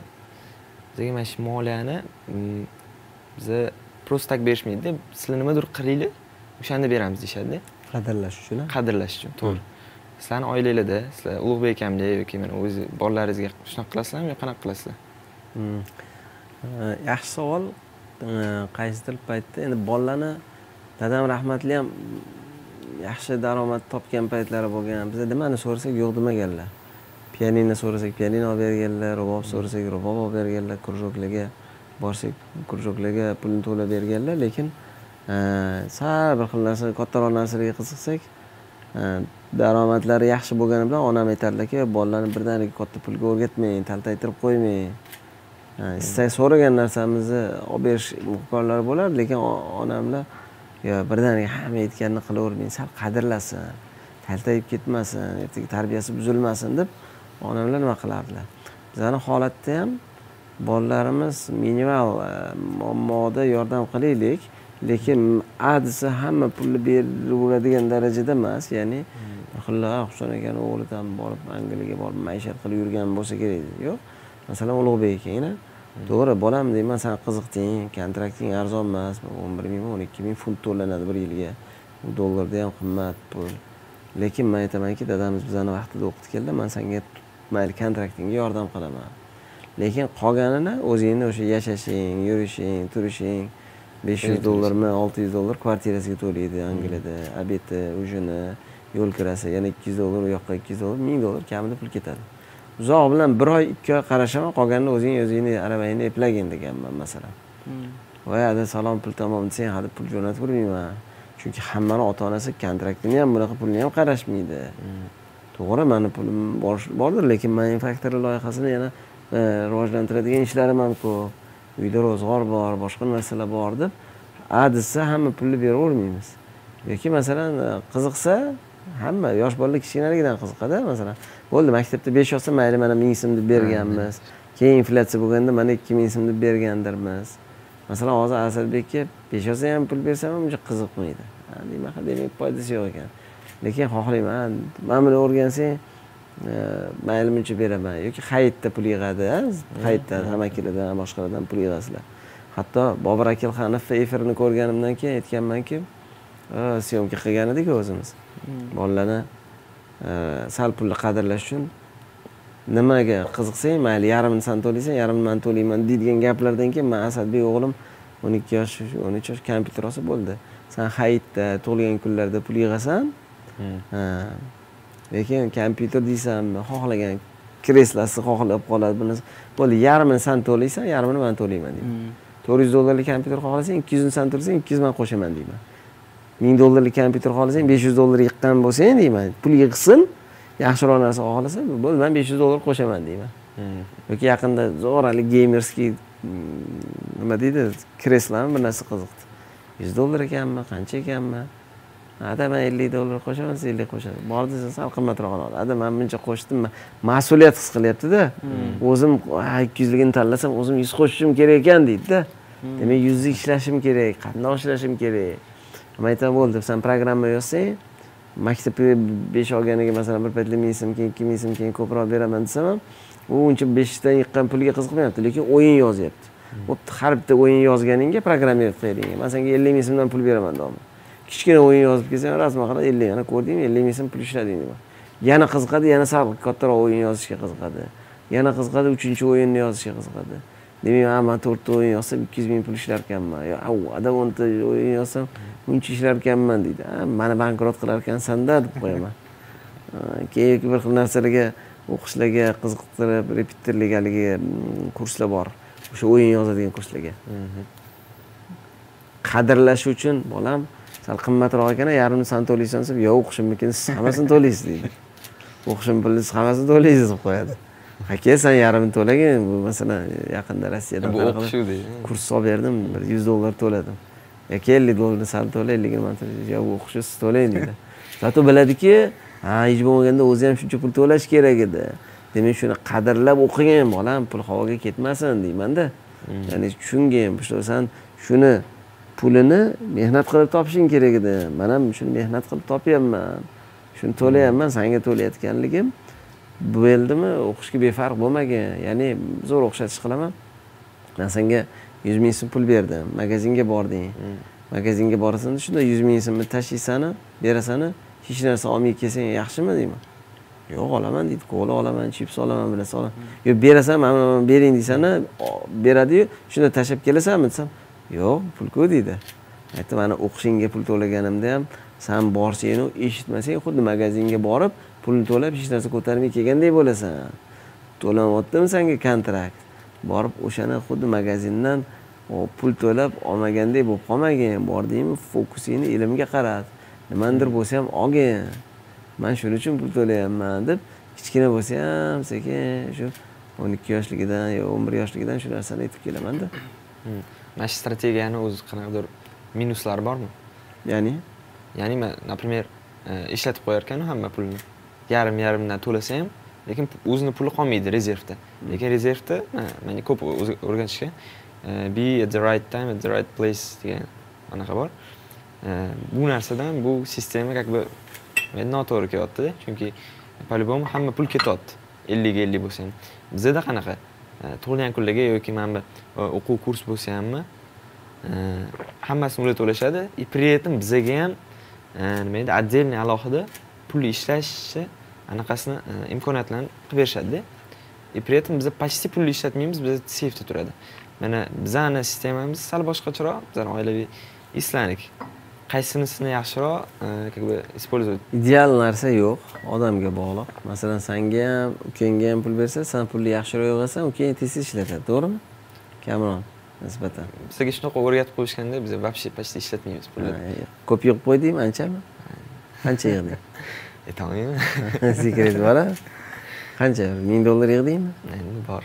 Mana o'n besh yoshda ming dollar yig'ish bu yaxshi san'at. Kichkinalikdan o'sha bir so'mni ikki so'm qilib ikki so'mni yuz yuz so'm qilib masalan pul yig'a olish qobiliyat bu kattalikda ham yaxshi ta'sir qiladi. Mana shu kichkina ibrohim amaki kichkinalikda bizdan ko'ra pulni yaxshi yig'a olishga ham ko'paytirishni bilgan ham yig'a olishni bilgan biza masalan haqiqatdan kelgan pulni chapga o'ngga sarflagan holatlarimiz bo'lgandir yoki nimagadir havasim ketsa ishlatadigan holatimiz bo'lgan. Demak ishlashni ham bilish san'at yig'ishni ham bilish san'at lekin qattiq bo'lish kerak emas inson. Qaysidir joyda fe'l keyin bo'lishi kerak. Faqat olishni bilib berishga kelganda yo'q bo'lsa ham demak bu xudo ham aytadida bunga ming rizq qilib bergan nimani bergan bilan qo'li yopiq bo'lsa shunga yarasha beraman deydi qo'li ochiq odamga ko'proq beradi. Mana rahmatli dadamiz qo'llari ochiq inson bo'lganlar. Topganlarini adangga o'xshaganlar sanamaganlar yig'maganlar. Kim hmm. kelsa oxirgi kunlar bo'lsa ham yaxshilik qilganlar. Amakilarimizga jiyanlariga boshqalarga to'yini qilib berganlar uyini qilib berganlar. Voy dadam shularni to'yiga qilmasa bizga yig'sa yaxshiroq bo'lar dedik balkim shunaqa bo'lganliklari uchun ham rizqlarini keyin qilib qo'yganlarda xudo. Hmm. oxirgi pullari ketsa ham yana nimanidir noldan boshlasa ham xudo barakani beraverganda dadangga hmm. mana biza ham masalan infaktor boshlaganimizda hech narsa yo'q ediyu. Lekin o'sha ba'zida fe'l keyinlik yosh yoshma demaganlik uchun ham bir hamma narsani biz pulga chaqmaymiz to'g'ri kimdandir pul olamiz kimgadir xohlasak bepulga taklif qilamiz lekin u mana javohir dildorlar biladi faktorda bugun ham borib adanglar bir ellik millionlik grant berib keldi bitta universitetga faktorda mana sizga ellikta bola turgan har bittasiga bir milliondan grant berib keldilar. Kecha andijonga bordilar yuz millionlik grant tarqatib keldilar. Mana infaktordan yuz million. Berganga beraverar ekanda xudo. Uni berishni ham o'rgangin yig'ishni o'rgandingmi ozgina berishni ham eksperiment qilib ko'rgin shoshma. So'rab ekan aytdilar nima deganlar ekan faqat yig'ib faqat qattiq bo'lsang haligi skruj makdakda faqat pul yig'adi ishlatmaydiyu insonni ichi ozgina nima bo'lib qolishi mumkin? O'shaning uchun yig'ishni ham o'rganish kerak qayerdadir fe'li keyin bo'lib berishni ham o'rganish kerak. Bergandan maza qilish kerak. Mana adang dodanglar pul bersalar birovga yaxshilik qilsalar maza qiladilar. Aytaman yo'q bersangiz maza qilasiz lekin hisobini bilmasang tijorating mo'l bo'lmas. Shunaqa. Hammasini berib yubormang deyman. Ya'ni o'zizga ham ertaga arendangiz bor oyligingiz bor boshqangiz unikini ham ya'ni berib yubormang deyman adangda yuz million bo'lsa ham milliard bo'lsa ham berib yuboradilarda masalan fe'llari keng aytaman yo bering lekin ertaga keladigan arenda bor oilalar bor yoki mana shu loyihani rivojlantirishga ishlatadigan reinvestitsion qismi bor deydigan joylar o'shaning uchun judayam ochiq bo'lib ketmang judayam qattiq bo'lib ketmang deydida balansni bilish kerak faqat yig'ishim kerak ekan boshqa qilishim kerak ekan adam so'rasalar ham ukam so'rasa ham bermayman deydigan odam ham yaxshi emas bundoq qilib chochib yuborsang ham u ham yaxshi emas. Kerakli joyda fel kiyimli qilish kerak kerak joyda yo'q. Bu hisobini bilmasang tijorating mo'l bo'ladi. Balans muhimda. Shuning uchun biza birga bo'lganligimiz adanglar topishni ham biladilar chiroyli hoy havas bilan ishlatishni ham biladilar. Lekin husan san hisobiga san mas'ulsan san qayerdadir yo'q oshirib yuborgin desang bo'ldi tormozni ruchnikka ushlab turgin man ba'zida tormozim ishlamaydi deyiladi. Ya'ni shu o'shaning uchun shuni parvo qilma beparvo bo'lma degan joyi bor. Ustoz mana e, yaxshi fikrlarni aytyapsizda bizani mana endi oila qurish anaqasida bo'lgan niyatida bo'lganlar ham bizni mana tomosha qilib turibdi. Shu har bitta inson xohlaydiki farzandi bir salohiyatli bo'lsa ko'pchilik o'rnak oladigan inson bo'lsa deydi ну e, bunga qaysidir ma'noda o'zi ham mas'ulda ya'ni o'sha ota onani ham. Shu uylanmasdan oldin shu yurish turishida halolligida o'shani ham bir ahamiyati haqida ham bir gapirib bering hmm. Ota ona nuqtai nazaridan yo sizlar tengilarni ha mana endi oila quradiganlar shu farzandini salohiyatli bo'lib yetishishi halolligini boshqani o'rni Ha, mana yonimizda o'ttizga yaqin shogirdlar yuradi mana siz bosh bo'lib qoldingiz o'sha yerga bo'lmasam sizdan yosh kattalari ham bor shogirdlarimiz ichida. Qolgan ko'pi yoshrog'i lekin halollik muhim. Ishxonada bo'ladimi uyda bo'ladimi boshqa joyda bo'ladimi?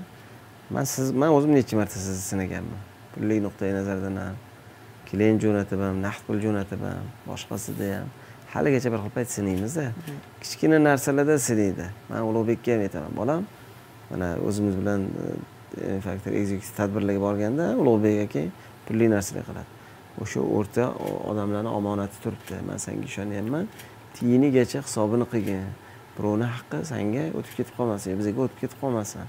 Mayli qayerdadir plyus minus xato qolarsan общий qo'l quruq deb proporsiyasini chiqarishda lekin chiroyli bergin odamlar insonlarni kichkina narsada sinab ko'radi. Ellik dollarda o'n dollarda yuz dollarda qani bersa sdachasini olib kelib beradimi hisobini beradimi? Mana bir million dedim qani berdi aka mana to'rt yuz sakson ming ishlatdim besh yuz yigirma ming so'm plyus bor. Ha to'rt yuz sakson ishlatib besh yuz ishlatdim besh yuz qoldi ham deyishi mumkinda kimdir. Uni man bilmasligim mumkin lekin o'zi biladiyu. To'g'ri. Birovni haqqini yeganni o'zi biladiyu e, o'zi biladi xudo biladi. Shuning uchun yo mana ustoz desa o'sha inson haligi mana bunda saninga cho'nchagingga mayda chuydaga ishlat deb berishi mumkin masalan. Yoki e, masalan chet elda yurtda yoki sizlarda bo'lsa ham kichkina narsalarda sinaladi. Bir xil narsada bir kun sinaladi bir xil narsa bir oy bir xil narsa bir yil. Sal kattaroq narsani berishdan oldin ikki yil sinaladi uch yil sinaladi. Hayot shu. Hayot bir kundan ikki kundan iborat emas. Kimnidir yuz dollarni ming dollarni aldab yo bekitib bir narsa qilib olsangiz keyin yo sezadi yo sezmaydi. Lekin yo o'zi sezsa sizga keyingi safar ish buyurmaydi yoki jo bo'lmasa xudo ko'rib turibdiku. Yolg'on aralashish kerak emasda. To'g'ri e man yolg'on ishlatmadim hammasini berdim u odam mani rag'bat qilmadi. Ha rag'bat qilishga balkim san oylik olayotgandirsan balkim sanga xizmat etgandir. Qilsang qil qilmasang agar shunday bir martalik narsa bo'lgan bo'lsa rozi bo'lgan bo'lsang qil rozi bo'lmagan bo'lsang qilma. Yoki san xizmatda san savdoda boshqadagi odam bo'lsang bo'ldi san pul tikkansan san risk qilgansan ustiga aka o'zimizni bir so'm tirikchiligimizni qo'yib yetyapmiz deydigan joylar bor. Ya'ni bu bilan o'sha aytmoqchi bo'lganligim yoshlar ozgina halollikka e'tibor qilinsa katta katta ishlar ham man hozir o'zim e, guvoh bo'lyapman hatto o'zimizga ham. Bizani ham infaktor loyihasi atrofida keyin mana biznes inkubator loyihasi atrofida viloyatlarga boshqa joylarga bordik. Bizani ham sinashadi qani ko'rishadi qani hasan husanlar bunaqa qiladimi yo'qmi? E, yoki qayerdadir davlatni haqqiga yo boshqa narsaga xiyonat bo'ladimi yo'q biz aytamiz yo'q davlat puliga imkon bo'lsa bizani aralashtirmanglar u yerda e, xiyonat yo boshqa narsaga qiladiganlar ham qo'l uzatadiganlar bo'lsa ertaga davlatni oldida ham bu yerda ham javob bo'lib qoladi. Bizaga halol yo'li tijorat formatida mehnatimiz uchun oladigan joyimiz bor. Sizlar shunday aytsanglar shundoq xizmat qilamiz. Yoki tijoriy format bo'lsin desanglar shaffof tizimni kelishaylik? Ya'ni kpi deydiyu yo kpi beraylik yo qilgan mehnatimizdan daromadimizdan ulush olishni shaffof qilib qo'yinglar. Ertaga mehnat qildim bolalarni ishlatdim shu bolalarga pul berishim kerak deb levый правый qilib pul olishga majbur bo'lmaylik. Xudoga shukur o'zimizni tijoratimiz bor deydigan darajada biza bilan emas boshqa bilan bo'lsa ham shunaqa tavsiya qilsak ham ya shuni o'zinglar bilan qilinglar mana eng zo'r shaffof yo'li halol yo'li mana shunaqa qilinglar deb qayta kichkina narsada halol bo'lsangiz kattaroq narsani sizga odatda hayotda ishonish mumkin ekan. Bu e, hayot qonuni shaxmat. Kichkina narsalarda yutqazib katta narsani yutish kerak ko'p aytamiz peshkani bering ofitserni yuting. Ofitserni bering vazirni yuting. Hayot qonuni shunaqa zo'r ustoz e, muhammad amin agar ruxsat bersanglar juda yam savollar ko'p kelyapti. Muxlislarimiz ham savollarga javob olishni xohlashyapti. E, Sevinch toirova mana eng oxirgi savollarni o'qiyman. Husan aka sizningcha eng katta baxtingiz birinchisi deyli kompaniyasi ikkinchisi m faktor uchinchisi tajribangiz to'rtinchisi volidangiz va farzandlaringiz sog'ligi золотая середина siz uchun nimadan yoki nimalardan iborat? E, Man uchun kompaniyam baxt deb hisoblayman kompaniyamiz bu vosita daromad topishimiz ro'zg'orimizni ishini bir nima qilishimiz sababi yaxshi ko'rgan ishimizni qilish baxt. Ota onamiz borliklari baxt ayolim farzandlarim ko'nglini ola olishimiz baxt. Ochig'ida man hayotimda masalan hozir kelibsa infaktorda xudo baraka bergan joyi bor lekin kelibsa infaktorda hech kim tanimay kelib kelib undan bizdan kerak ko'proq pul topayotgan do'stlarimiz borda. E u mandan ko'p topdi man baxtsizman demaymiz. Baxt faqat pul bilan o'lchanmaydida lekin baxt xotirjamlikda. Hmm, man xotirjamman. Man aytyapman xudo qancha umrimizni bergan bilmaymiz. Ertalab bormiz yo'qmiz bilmaymiz. Ertalab umrimiz jonimizni olib qo'ysa ham man umuman xotirjammanki bo'ldi man o'tsam ortingdan nima qoldi ey inson desa juda bo'lmaganda infaktordagi faktordagi minglab videolar bor. Bittasi emas bittasi sadaqa joriya bo'lar deymiz.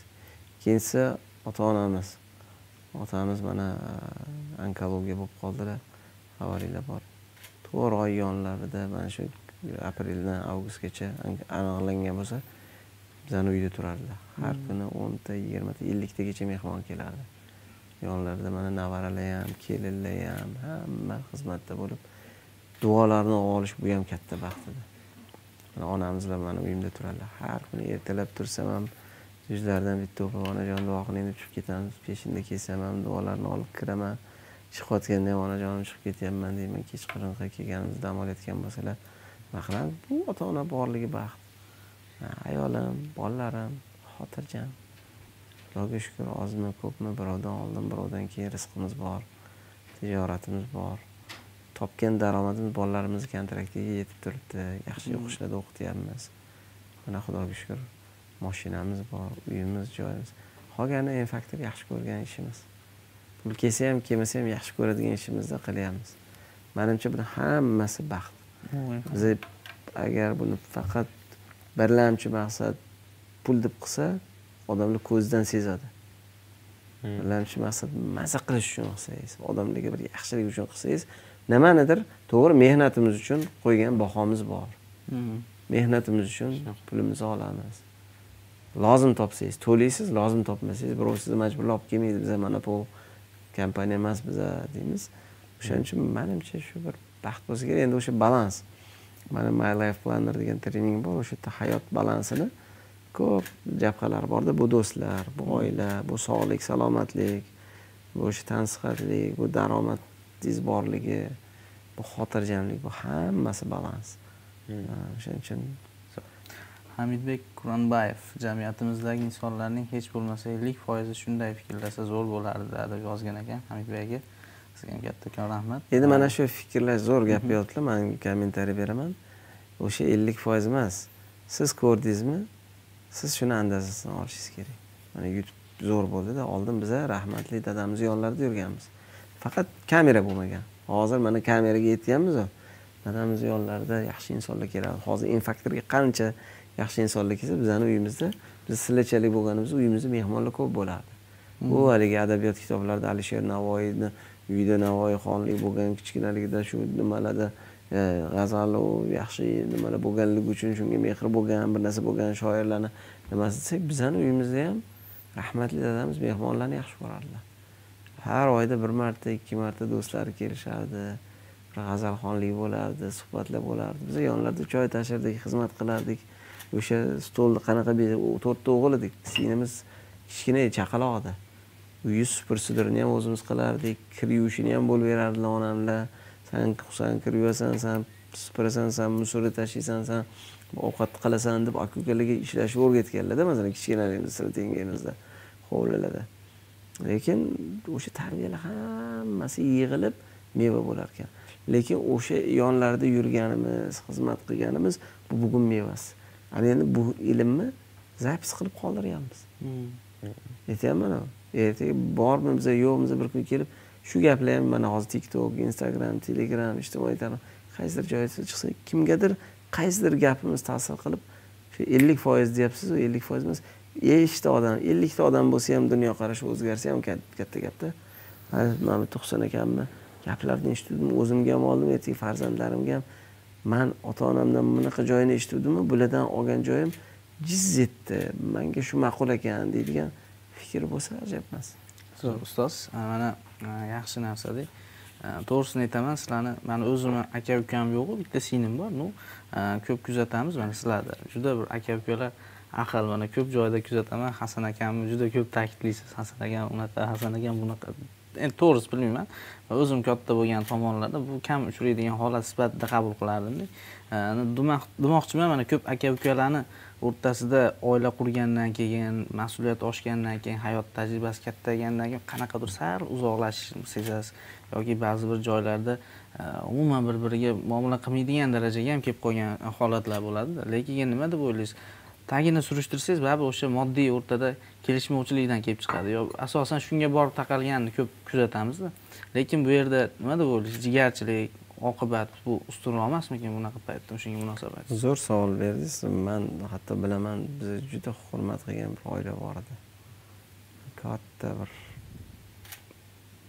mayli aytmay ota ona o'tdilar. Zo'r oila edi. Salohiyati bizdan yaxshi farzandlari birinchi otalar o'tdi keyin onalari o'tdi. Katta bir do'kon toshkentdagi do'konni egalari edi. O'sha o'tgandan keyin aka singillar besh yil o'n yildan beri bir birini sudlashadi. Undan yomon narsa yo'q. Undan yuristlar maza qilib pul ishlaydi. Undan advokatlar maza qilib pul ishlaydi. Lekin ota onani ertaga yoda arvoh chinqiriydigan darajadagi o'sha yerni ota onadan qolgan pulni binoni bir narsani talashish darajasidagi chetdan ko'rgan odam ko'rsangiz salom alik hurmat izzat qilasiz. Lekin e, yaxshi emasda. Bir biri bilan sudlashib ikkita front bo'lib bu man hamma o'zicha praf bo'ladi. Hmm. pul ketsa ketsin obro' ketmasin. Fe'l kengroq bo'lishi kerak. Hmm. o'shaning uchun bu hammasi borib tarbiyaga bordi hali. Ota onani tarbiyasiga rahmatli dadamiz. Umrlari uzoq bo'lsin onamizlar bu narsani chiroyli hayotliklarida ham ko'z tegmasin. Chiroyli joy joyiga qo'yib mana aka ukalar oqibatli bo'lishini moddiy tomonlarini ham hayotliklarida ertaga biz o'tgandan keyin nima bo'lmasin deydigan darajada bo'linganda o'tmasdan. Chunki o'tgandan keyin hamma o'zicha o'ziga bahona qidirar ekanda. Hmm. yo biz hayotligimizni ko'zimiz ochiqligida chiroyli bir nima qilaylik taqsimotini ham boshqasini ham yaxshi daromad topinglar bir biringlarga foydanglar tegsin. Ovsinlarni orasidagi ahillik bu muhim. Chunki ovsinlar yaxshi bo'lmasa aka ukalar yomon bo'ladida bir bilan. Ovsinlar buningiz bunaqa dedi buningiz bunaqa dedi deydi aka ukalar nima bo'ladi? O'shaning uchun endi bunga manimcha onamiz bo'lib bosh hmm. bo'lib chiroyli hammasini balansini berolganlari xudoga behisob shukur bu katta baxt. Hmm. aka ukalar bir biriga mana biza men nima qilganimiz bilan ukamizga xudo baraka bergan. Hmm. haligacha bizga ko'p qarashadigan joylar bor. Mana shu joylardan bo'ladimi? Yoki ikkita masalan oilaviy joylar qilingan nimalarda bormi? Ko'p narsalarda akalarga saxovat qiladigan darajadagi mana beruvchiga qo'lga qancha xudo baraka beradi? E man akamga buncha qilsam pulim kamayadi demaydi berganga yuz karra ko'proq barakani beryaptida biz buni guvohini bo'lyapmiz shuning uchun aytamanki bu endi manimcha ota onani tarbiyasi bo'lsa kerak biz o'shani olib keyin farzandlarimizga ahilchilikni nafaqat o'zimiz farzandlar amaki bolalar ana sani hasan akani bolalari bizani bolalar bilan u amakini bolalari bir biri bilan ahilchilik bu yoshlikdan chiroyli fundament qo'ysa ertaga bir birini tortsa zo'r bo'ladi hamma ko'rpani o'ziga tortsa baraka ketib qoladi shunaqa zo'r yana savol kelgan husan aka siz husan aka siz uchun yoshlarning qaysi jihati birinchi o'rinda turadi? Ya'ni qadrlashingiz nuqtai nazaridan birinchi o'rinda halolligi ikki mehnatkashligi ilmliligi kamtarligi liderligi va mas'uliyatligi.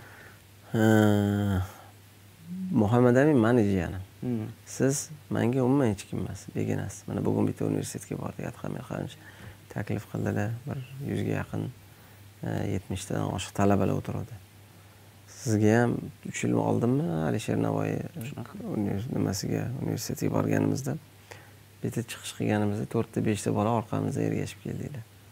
Sizdan oldin kamida bir yuzta bola ergashib kelgan sizdan keyin yuzta bola. Lekin nega siz bugun bizani yonimizda yurib hozir ham efir boshlanguncha birgalikda mana bu yerda qimmat restoranga keling javohir keling dildora deb o'tirib mana bunaqa qiling hayotda bunaqa qiling insonlar bilan bunaqa muomala qiling klientlar bilan muomala qiling deb erinmasdan o'rgatamiz. Sizni nimangiz mana o'sha pandemiyada esingizda bo'lsa bir oydan keyin pulimiz qolmaydi infaktorda o'n beshinchi nimada karantin e'lon qilingan bo'lsa bo'ldi ukala masalan o'sha payt o'ttiz million so'm oylik fondim edi man oy oxirigacha hammanglarni oyliginglarni beraman. Aprelda oylik bera olmasligimiz ehtimoli ko'p bo'ladi. Lekin man yuz foiz martnikini beraman. Hammanglarga ruxsat. Kelmasanglar ham xafa bo'lmaymiz deb aytdik ko'pchilik rahmat rahmat deb qabul qilishdi. Lekin siz man oylik bermasanglar ham shu yerda qolsam shu yerda nima qilsam ish o'rgansam dedingiz esingizda bo'lsa. Ish o'rgandingiz boshqa qildingiz o'sha payt balkim bir million so'mlik yo oyligingiz bor edi yoki yo'q edi lekin hammaga ruxsat berganimizda biza nimaga ruxsat berdik? Ertaga infaktor daromadi to'xtasa biza oyiga uch ming dollar oylikni qayerdan topamiz degan ma'noda hammaga ruxsat berdik. Siz yana ikkita uchta shogirdlarga pul bermasangiz ham man roziman hasan aka husan aka shu yerda haligi ruxsat bersanglar andijonga ketmasdan shu infaktor deylini podvolda qolib bo'lsa ham ham shu bahonada bir yo'l yo'riq ko'rsatsanglar biror narsalar o'rganib turaman. Lekin man bilamanki o'sha payt oyligingiz bir million bo'lsa bir milliondan oshiqroq oziq ovqati bormi? Karmanni pulinglar bormi? Boshqa narsani hasan aka hammasi sharoitini qildilar hamma vaqt hamma har bitta narsani manga pul bersangiz keyin qilaman deb matematika qiladigan insonlar uzoqqa bormaydi. Rus tilida zo'r ibora bor. Bu manimcha buni alohida kesib yozib kesib qo'ysanglar ham bo'ladi. Если ты делаешь больше чем тебе платят. В конечном итоге получишь больше чем ты делаешь degan bitta iborani o'qigan edik kitobda ya'ni siz bir million so'm beryaptiman bir millionga yarasha ishlayman desangiz demak o'shanga loyiq bo'lasiz yo man pul bermasangiz ham ishlayman dedingiz a javob yo bir million bersangiz man bir million emas ikki million ikki million emas o'sha uchta to'rtta bolani ishini ham yo'l yo'riqni ko'rsatsanglar qilaman deganingiz uchun natijada sizdan oldin keyin kelgan bolalardan ko'ra ikki oy uch oy to'rt oy pandemiya bo'ldi. Hamma mehrini sizga berdik. Pullik kurslarni ham mana buni o'rgan mana buni o'rgan hamma sharoitni berdik. Mayli bir million o'sha pulingizni ketsangiz topmasligingiz mumkin bo'lgan pulni ham topdingiz ishonchni sin- balanddan tashqari pastdagi nuqtada sinaladida inson. O'sha sinovdan o'tdingiz. Dedik bugungi kunda hozir manimcha infaktor shogirdlarni ichida daromadi eng top uchtalik xodimlardan bittasi bo'lsa kerak shogirdlarni ichida hali ham katta pul emas lekin man ishonamanki biz sizni ko'p sinaymiz. Unda seni baxtiyorlar dekisda bor yoki boshqa korxonalarimizdagi jiyanlar shogirdlar bor. Yo'ldan adashmasanglar halollik ozgina qo'linglarda katta pul o'tyapti hozir. Kimdir o'n million pul olib kelib beryapti kimdir yigirma million pul olib kelib beryapti. Сразу topshiringlar buxgalteriyaga kassaga uringlar boshqa qilinglar yoki nima qilinglar. Uni bermasangiz ham bilmay qolishimiz mumkin bo'lgan holatlar bo'ladida. Lekin chiroyli qilib omonat chiroyli qilinganda o'n millionlik narsani ishongan keyin yuz millionlik narsalarga ishonamiz keyin bir milliardlik narsalarni bo'pti javohir bir milliardlik narsani ishongan odam bilan o'n millionlik ishongan odamga boshqa boshqa daromad beriladi. Bunga bir million bersa bunga o'n million bersang ham nijalka deydigan inson bo'ladida bu halollik bu sinaladi. Bu bir kunda bu tomchilab tomchilab tomchilab tomchilab obro' yig'iladida o'sha obro'ni man aytamanki sizlar talabasizlar. To'rt yil institutga borib kontrakt ham to'laysizlar. Lekin bu yerda bir yil ikki yil uch yil to'rt yil ishlagan odam uncha muncha universitetni bitirgan nimadan ko'ra zo'r bo'ladi? Man bunga umuman shubham yo'q shuning uchun mana shu yurgan shogirdlarga aytamizki biz sizlarga o'rgatyapmiz sizlar bularga o'rgatinglar hozir yangi kelgan shogirdlarni birortasini o'zimiz olmaymiz peshanangiz yarqirab o'sha прямой vaqtimiz imkonimiz bor paytda shogird bo'lib nima qilgansiz bularku jiyan o'g'il yonimizga nimamizga kelish ketish imkoni bor. O'shaning uchun aytmoqchi bo'lganligim lekin siz ham sizdan keyin kelgan shogirdlarni sinang deymiz. Qani faqat pul uchun kelyaptimi? Yo faqat pul bermasangiz ham ilm uchun shu yerdagi maktab uchun kerak bo'lsa kechasi o'n ikki bir ikkigacha qolib ishlaydi. E man ikkigacha qolib manga buncha pul to'lang demaydiku hech qaysi. Lekin biz ham aytmaymiz to'qqizda kelmading sakkizda kelmading shtraf qilaman ham demaymiz maza qilib ijod qilinglar. Mayli o'n yetti o'n sakkiz o'n to'qqiz yosh bolalar hozir eng kamida manimcha bir million so'm stipendiyaga chiqibdi institutlardan so'radik hali manimcha institutlar bir millionlik stipendiya yoki bor yoki yo'q. Ham ish o'rganyapti ham stipendiya olyapti. Lekin bu stipendiyaga chiqqungacha nolga ham ishladi. Keyin besh yuz ming qildik keyin yetti yuz ellik ming qildik keyin bir million qildik. Sinaladiki qani ketib yuboradimi yo'qmi? Biz sizlarni xodim demaymiz shogird deymizku biz aytamiz sizlar shogirdsizlar yana xodim deb hisoblamanglar biz berayotgan pulimiz oylik emas bu stipendiya bu bir sizlarga bir nima ham ilm o'rganaman ham stipendiya olasizlar. Ya'ni shunaqa sinalsa keyin hozir bizani oldimizga katta katta loyihalarni hozir topshirishmoqchi. A biza ko'chadan odam olamizmi yo sinalgan bolalarni aytamiz? Bo'ldi san tayyor bo'lding endi mana senga bir million stipendiya olib yurding mana endi ikki million oylik yana buncha kpi yoki uch million oylik yana buncha kpi bir kelib besh million oylik olsin o'n million oylik olsin. Ko'chadan qidirmaydida to'rt yil institut o'qib keyin ish qidiradida ko'pi. Keyin noldan boshlash kerak. Bu n bolalar peshanasi yarqiragan bolalarda chunki yaxshi insonlarni davrasida yuradi yaxshi ilmni ko'radi. Lekin o'shalarga aytiladigan gapni mana hozir zapis qilib olyapsizlarku lekin ko'p gaplarni kabinetda hasan akangiz birga bir erinmasdan aytib beradilar. Yoki hozir bizdan so'rasanglar endi buni o'rgan endi buni o'rgan endi buni o'rgan deb aytiladigan narsa bor. Shuning uchun mayli mana so'rayapsizlar biz aytyapmiz yaxshi qilyapsizlar. Shunaqa husan hoji hozir zo'r kes aytdingiz man ham shu seyshellga borganimizda ibrohim amaki bilan ishlaganimda zo'r bitta dars qilib o'rgatgan edilar. Har bitta narsa niyatga bog'liq. Ya'ni san niyating pul bo'lsa pul kelmaydi. Agar e, tajriba yoki halollik bo'lsa pul o'zi keladi degan narsani o'rgatganlar juda zo'r mana shu yerda ham bu keys ishlaydigan mos holatda. Bularni niyati bilim olishida maktab olishida ustoz olishida.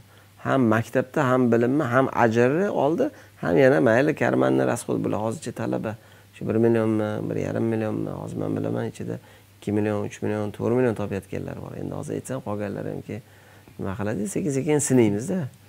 Bir millionni sinovdan o'tsa keyin kattaroq sinov beramiz keyin kattarog'ini beramiz. O'shaning uchun niyat ko'proq bo'lishi kerak. Agar niyat faqat pul bo'lsa pul topadi. Niyat teparoq bo'lsa pulni bonusga topadi. Rahmat ustoz yana bir savol ketdi. Mana jo'rabek rahmonberdiyev aka uka klichkolarni otasi farzandlari urushib talashib zo'r bokschi bo'lsin deb bir juftgina boks qo'lqobi sovg'a qilgan ekan. Husan aka sizningcha aka uka o'rtasida sog'lom raqobat bo'lishi zarurmi endi nimadadir balkim raqobat bo'lishi kerakdir. Endi nima nimani nazarda tutganlarini bilmayman.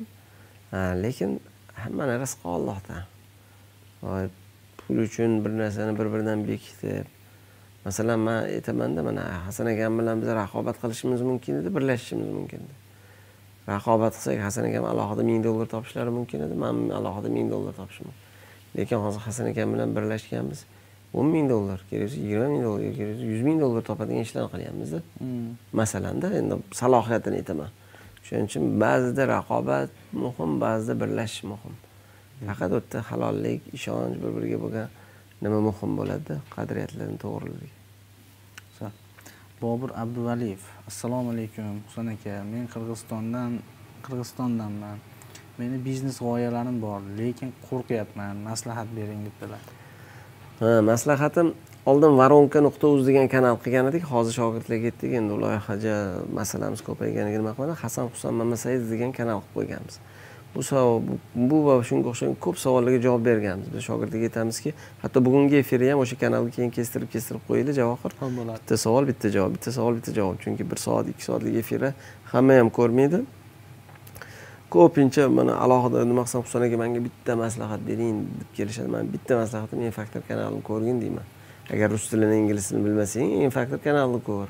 O'zingga yoqqan insonni lazzat aka bo'ladimi murod aka bo'ladimi hasan aka bo'ladimi boshqa inson bo'ladimi kashf qilgin shu insonni har bitta fikrini eshitgin. Chunki bitta maslahat deganda shu maslahat hammasini o'rgan. Kimdir diniy qadriyatni aytdi kimdir marketingni aytdi kimdir boshqa narsani aytdi kimdir o'shaning uchun bu savollarga manimcha o'sha hasan husan mamasay degan kanalda ko'plab savol javob formatlar qilardik. Hozir ham bunaqa deyarli vaqtimiz bo'lgani yo'q. Mana bugungi format ham aslida zo'r savol javob format manimcha o'sha narsalarni ko'rish kerak. Qo'rquv bu tabiiy holat. Qo'rqmaydigan insonni o'zi yo'q hatto prezidentlar ham qo'rqadigan narsa borda.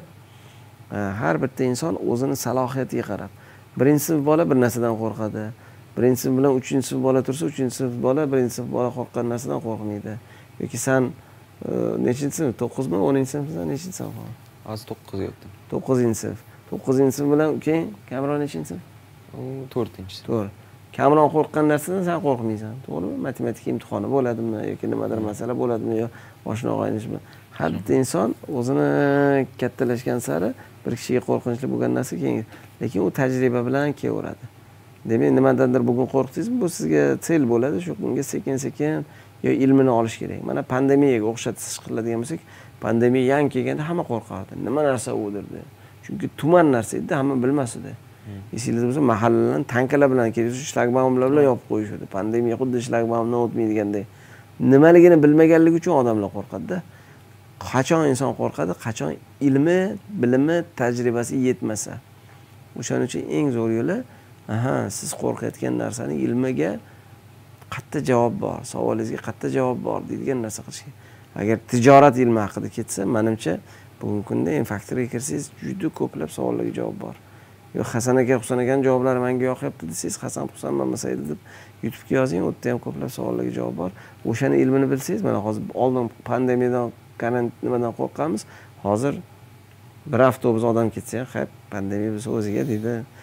U darajada qo'rqilmaydi. Oldin bitta narsa kunida ellik marta sovunlab yuvadigan bo'lib qoldik shunda ko'chaga chiqib kelsak maykamizni kirga tashlaydigan bo'ladi. Hozir ha biz o'ylagandek qo'rqinchli emas ekan deymizu xuddi shunaqa har bitta narsa kecha qo'rqilgan narsa javob topilsa o'ylaganchalik qo'rqinchli emas ekan degan holat keladi.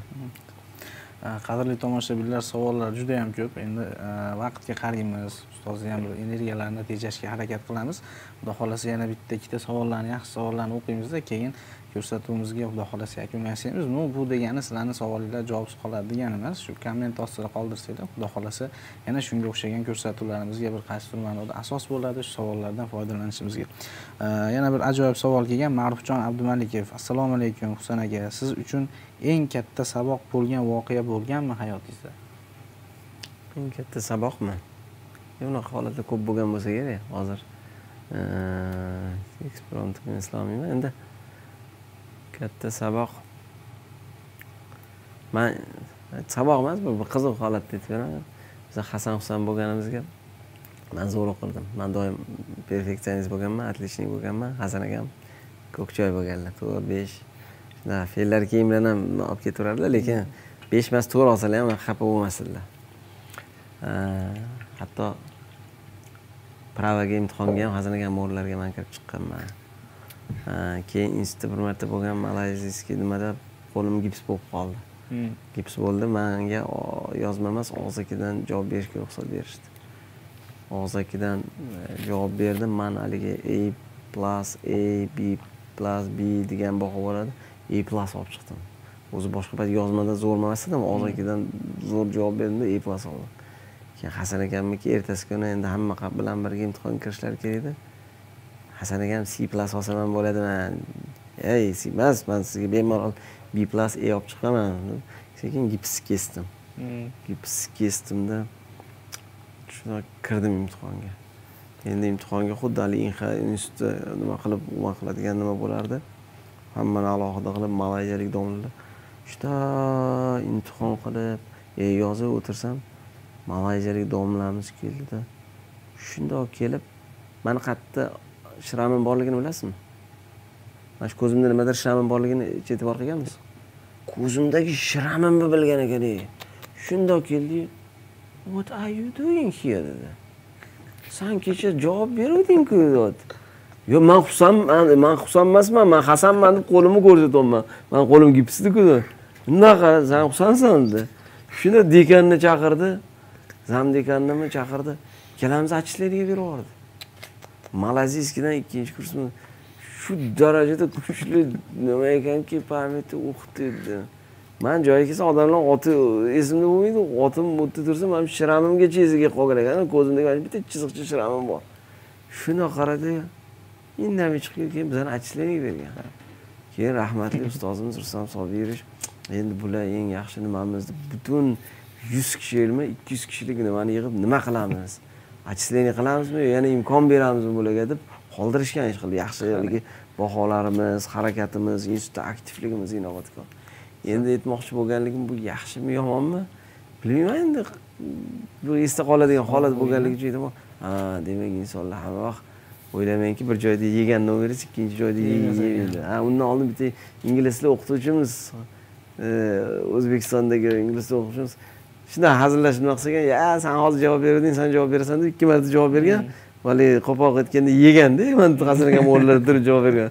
A u yerda qarasam shu xato bo'lgan esda qoladigan holat shu bo'lgan. O'shanda отчисление qilib yo ustozimiz keyin nima qilib butun maktab majlisini o'tkazib qoldirishgan. Endi saboq deganda bilmayman nima saboqi? Qiziq bo'lgan ekan xulosa ustoz mana yana bir e, aktual savol ko'p mana ko'p joyda aytgansizlar. Sevinch toyirova savol beryaptilar. Husan aka qiz bola va o'g'il bola tarbiyasida kimga ko'proq mablag' ajratish kerak? O'g'il bolani to'qchilik qiz bolani yo'qchilik buzadi.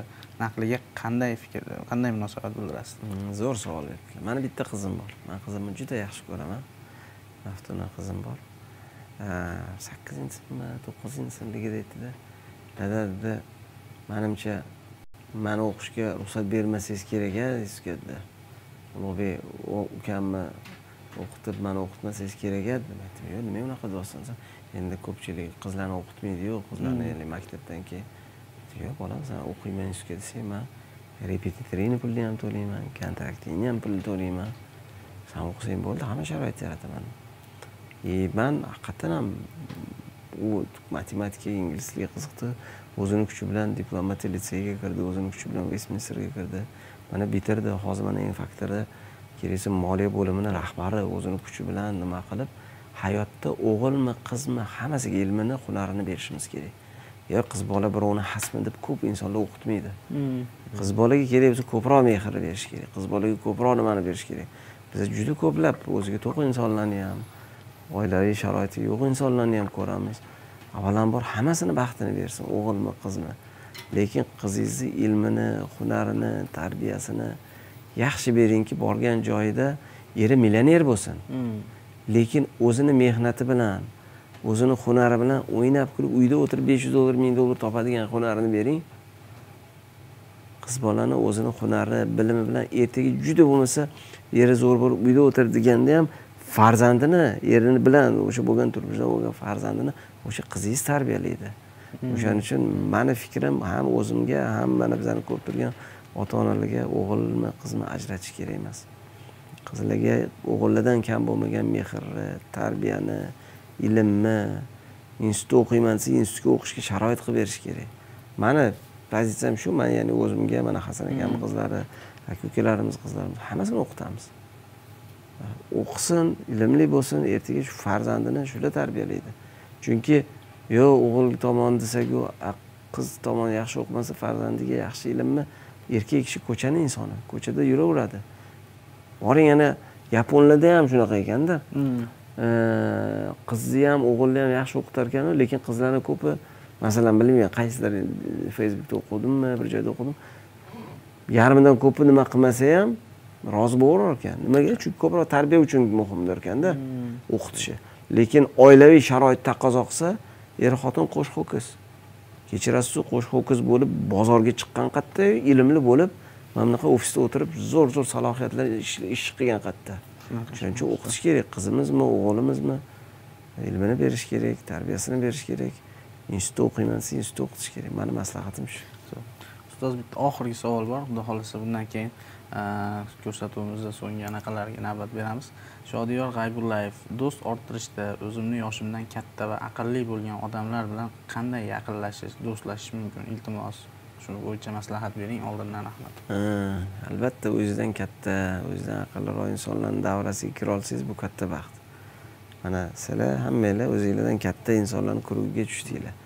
Lekin u kurugga tushish uchun nima qildingiz? Siz bizani yonimizda xizmat qildingiz. Bizani ishonchi nima qildingiz? Masalan faktorga keladigan insonlarni salohiyati borib eshigini taqillatsangiz yoki biz ham ba'zi borib taqillatsak ochmaydigan insonlarda farqi yo'q. Zafar akam bo'ladilarmi murod akam bo'ladilarmi boshqa. Lekin auditoriya hurmati boshqa hurmati chaqirsak kelishadi. Boshida biza chaqirardik. Hozir sizlarni o'rgatib qo'yganmiz Hmm. assalomu alaykum falonchi aka man hasan akam husan akam shogirdlari.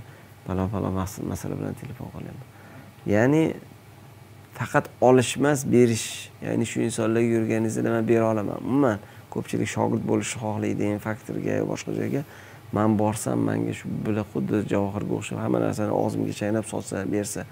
Javohir olsammi o'ylamaganda bersammi o'ylab kelgansizda nima xizmat qilaman choy tashiyman stul tashiyman boshida choy tashishga ham stul tashishga ham shogird olganmiz. Hozir choy tashishga stul tashishga olmayapmiz. Уже hozir qo'lidan oldin pulimiz bo'lmaganda mayli besh yuz mingga bo'lsa ham rozi bo'lsa ham yonimizda xizmat qilsin man pul bera olmasam unga zato pullik qadri bo'lgan narsa.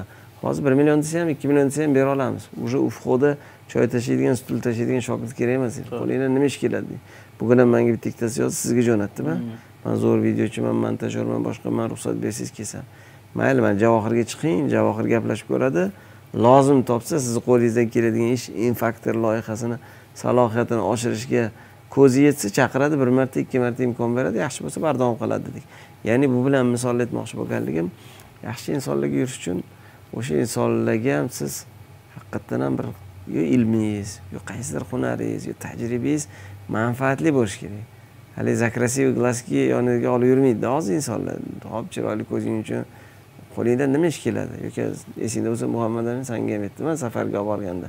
Bu gal peshonang yarqiradi adangni o'g'illari bo'lgani uchun ulug'bek akang borgani uchun sizlar ikkalanglar bordinglar lekin keyingi safar hasan akani o'g'illari yo'qsan akani o'g'illari bo'lganing uchun emas qo'lingdan kelgan ishing zo'r bo'lishi kerak. Yo fotoni zo'r bo'lishing kerak yo montaji zo'r bo'lishing kerak yo boshqani zo'r bo'lishi kerak.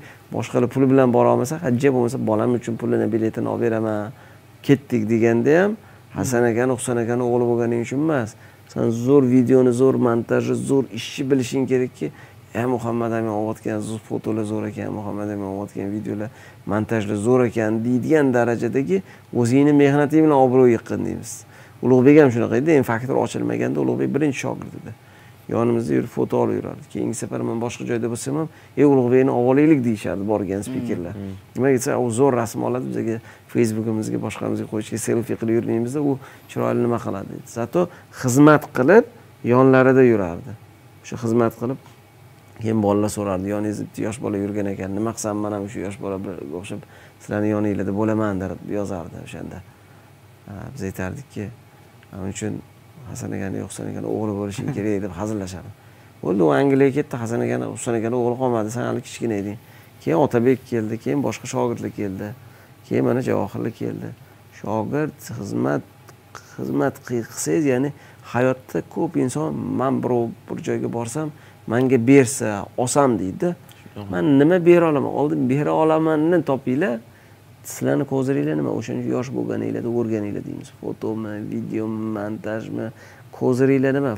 Haligi futbolga o'xshatadigan bo'lsak siz zo'r napadayishmisiz siz zo'r varatarmisiz siz zo'r защитникmisiz zo'r kontrmisiz zo'r правый нападениеmi левый нападениеmi deydigandagi nimada zo'rsiz? Nimani maza qilasiz? Nimani yaxshi ko'rasiz?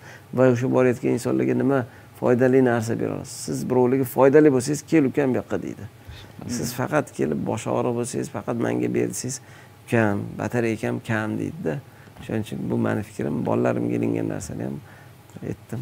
Bitta endi oxirgi savol degdiku siz bering tavsiyangiz juda foydali bo'ladi chunki ko'pchilikdan eshitaman ustoz ko'pchilik mana o'zlari kelishadi. Mana doston shomurodov savol yo'llabdi. Assalomu alaykum savolim shundan iborat. Ming dollar pulim bor shu yerda qolib ishlash o'qish o'rganish yoki boshqa davlatlarga ketish nima maslahat berasiz? Ming dollarga hozir toshkentda ham bemalol yaxshi kurslar ko'p. Nimaga qiziqsalar o'qish kerak? Ming dollar chet elga borib nima qiladigan darajada katta pul hisoblanmaydi. Uzoq bilan mana shu safarlarga bordik. Hatto shogirdlarimizga ham bitta borib kelish bir hafta ikki haftasiga yo'l kirasi yeyish ichish turishiga ikki ming uch ming dollar ketib qolyapti. bu katta pul emas ming dollar ming dollarda lekin juda ko'plab kurs ola olasiz. Bilmayman agar aytga qiziqsangiz qiziqqan sohangizga kiring o'rganing yosh bo'lsanglar shu ilmini olinglar erinmanglar. Qaysi ilmda odamlarda ehtiyoj bor? Qaysi ilm tadbirkorlarni muammosini hal qila oladigan ilmni topinglar. Inson tadbirkorlarga nima foydangiz tegsa shu tadbirkorlar kel ukam san manga keraksan deydi. Hozir hamma tadbirkorlar puli bor biznesmenlarga ham yaxshi shogirdlar kerak. Masalasini hal qiladigan bolalar kerak. Ilmli nima shuning uchun ming dollar katta pul emas. Ming dollarga man bilmayman juda katta biznes boshlab ham bo'lmaydi. Biz boshlagan paytlarimiz balkim o'n ming dollarlik katta pul bo'lgan o'sha payt uchta kvartira bergan. Qarzga olib boshlaganmiz. И то ham salkam bankrot bo'lganmiz. Shuning uchun bu endi o'n ming dollar hozir bugungi qiymati balkim inflyatsiya to'qson yettinchi yildan bu yilligini hisoblasa uchta kvartira berardida uchta kvartirangiz bugungi kunda o'ldim deganda yuz ming dollarda demak yuz ming dollarlik qadr bo'lgan ekanda a ming dollarga bugun eng zo'r yo'li ilm ya'ni ilm deganda ilm bilan ilmni farqi bor. Qaysi ilmni olsangiz bozor ish ish bozori sizga pul nima beradi? Ey ukam kel san manga keraksan deydigan nimani qilib sizni chaqiradi va sizga yuz dollar emas ikki yuz dollar ikki yuz dollar emas besh yuz dollar. Bu ko'pi it ijtimoiy tarmoqlar atrofidagi ilmlar. O'shalarni bilinglar manimcha o'shanda kam bo'lmaysiz. Sanoat aka mana ham hozir savolim paydo bo'ldi как раз hozir mani ham o'zim например pulim borda ibrohim akam aytganlar menga san puling seyfingda turmasligi kerak yoki aylanaverish kerakda lekin man hozir biznes boshlashga ham vaqt ko'p bo'lmaydi. Обязательно shu pulni ko'paytirish uchun biznes boshlash shartmi yo boshqa yo'llari ham bormi? Biznes boshlash shart emas. Qanaqa ya'ni biznes biznes deganda hamma katta biznes deb tushunadida lekin nimadir uslubga qo'linglardan kelsa ham biznes qila olasizlarda man bilmayman endi hozir ming dollar bilan buni qil buni qil deb aytolmayman biznes deganda masalan kimdir smm olib boryapti hozir. Kimnidir tiktokini olib borib yuz dollar ikki yuz dollar pul topayotganlar bor. Kimnidir instagramini olib borib yuz dollar ikki есть bugun biznes qilish uchun katta joyga arenda olish kerak emas. Katta bir bino magazin ochish ham shart emas. Odamlar bino magazin butka ochib ha boring yana oyida qirq million o'ttiz million savdo qilar. O'ttiz million savdo qilib o'n foiz qolsa nechi pul bo'ladi? Uch million. Uch million nechi pul? Uch yuz dollar. Uch yuz dollar shuni bitta smm olib borib topsa bo'ladida hozir. Magazin ham ochish shart emas. Ses keladi налоговый keladi militsiya keladi boshqasi keladi boshinglarni og'rib tashlaydi. Hozir bitta noutbuk bilan o'ynab turib pul topsa bo'ladida.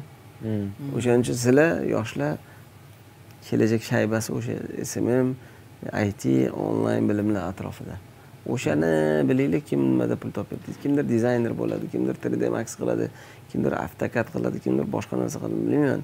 Nima uchun odamlar pul to'lashga kimdir zo'r bot qiladi bot qilib bersangiz ham pul to'laydi. Shunaqa narsalarni o'rgangan bo'lardim sizlarni o'rganyapmiz lekincha lekinchi bu hozir aytayotganingiz bor pulingga yana pulni qo'shishda to'g'rimi? Bu hozir bor pulingni aylantirish emasku to'g'rimi? Endi aylantiradigan darajada katta puling bo'lmasa kerak. Endi amaki nimani aytgan borib ikkinchi seriyasini ham aytib yuborasiz. Endi deb o'zlaridan so'raysan. Aylanish kerak. To'g'ri amaking kichkina edi juvachka olib juvachka sotgan. Nimadir ketsa na ko'rgan puling bor paytda qayerdadir сделка chiqib qolsa masalan mana buni ko'ryapsan kimdir yuz so'mga olaman deyapti san qayerdandir bilding to'qson so'mga olasan. Shunda pulingni tikding olding sotding o'sha yerda o'n so'm pul ishlading. Yuz dollar puling bir yuz o'n dollar bo'ldi masalan. Сделка deydida buni otini. U biznes emas ol sot сделка qil. Ol sot сделка qil. Lekin tani baribir pulda mixlanib qolavergani ziyoni yo'q lekin bugungi kunda unaqa сделкani uslugada ham ilm uslugasida bir narsada qilsa bo'ladi. Man senga aytdim hozir fotoni o'rgan videoni o'rgan boshqani o'rgan shoshma pul ishlashga. Sandan adang pul so'ramayaptilar boshqa qilmayaptilar. Sh- yoshlarni eng katta problemasi shoshadi. Hayot o'n besh yoshdan yo yigirma yoshdan iborat emas xudo umr bersa yigirmaga ham kirasan yigirma beshga ham kirasan o'ttizga ham kirasan o'ttiz beshga ham kirasan qirqqa ham kirasan qirq beshga ham kirasan. Lekin yo'lda bu hayot. Shu yo'lda oladigan opiting ilming muhim. Kechagi muhammad amindan ko'ra bugungi muhammad amin zo'rroq bo'lishi kerak bugungi muhammad amindan ko'ra ertagi muhammad amin zo'r fokus pulga emas fokus nima ilmda qadr bor nima bil nima mahsulotda qadr bor nimani o'rganishim kerak pul bu rezultati pul asosiy maqsad bo'lmaydi. Pul bu vosita. Bo'ldi to'g'ri yoningda ming dollar puling bo'lsa san xotirjamroq o'tirasan. Yonida yuz dollar puli yo'q odamdan ko'ra. San xotirjam trezve gaplashasan xohlagan odaming bilan uni yig'a olishing qobiliyating zo'r. Lekin nimani yana qilsam man yana ko'proq ilmim bo'ladiyu ketdik muhammad man sani esingga esingda bo'lsa aytdimmi? Seyshellga bor kel. Shunaqa. Bu qalaysan нормально dedim sen нормально bo'lsa keyingi safar sani olmaymiz dedim. Bu нормально emas bu zo'r dedim. Odamlar bu seyshellga kelish uchun to'rt ming besh ming olti ming yetti ming dollar san san yetti ming dollar ish- yig'ib keyin kelarding. Tushunishing uchun misol qilish uchun tushuntirdim ha deding. Demak нормально narsa faraz qil san o'zingni pulingga kelsang balkim нормально desang bo'lardi. San ilming bo'lgani uchun yo nimanidir bilganing uchun yoki hozircha fora bo'lganida hasan aka hasan akani o'g'illari bo'lgani uchun yur ko'r havas qil keyingisiga ham man zo'r bo'lishim kerak man o'zim pulimni yig'ib bormayman nimani bilishim kerak чтобы keyingisiga ham ketdik deb mani olib borishlar deydigan darajadagi mutaxassis bo'lishing kerak logika shunaqa o'shaning uchun man buni aytmoqchi bo'lganligim ilmni o'rganaveringlar nimani ilmini o'rganing montajni fotoni videoni ovoz ustasi mingta masala boru nimaga hamma birdaniga en faktor bo'lib qololmayapti chunki en faktorda o'ttizta odam ishlayapti kimdir fotoga kimdir chiroqga kimdir videoga kimdir montajga kimdir keldi ketdiga kimdir kofe brek hammasiga qaraydiyu. Mana shuni ilmini o'rganinglar. Qanaqa qilib ishlatyapti odamlar bilan qanaqa muomala qilyapti boshqasini qanaqa qilyapti deydigan istalgan man endi faktor misolida aytyapman qolgan insonlar ham qaysidir joyda ishlasanglar man birovni qo'liga ishlayapman deb qaramanglar.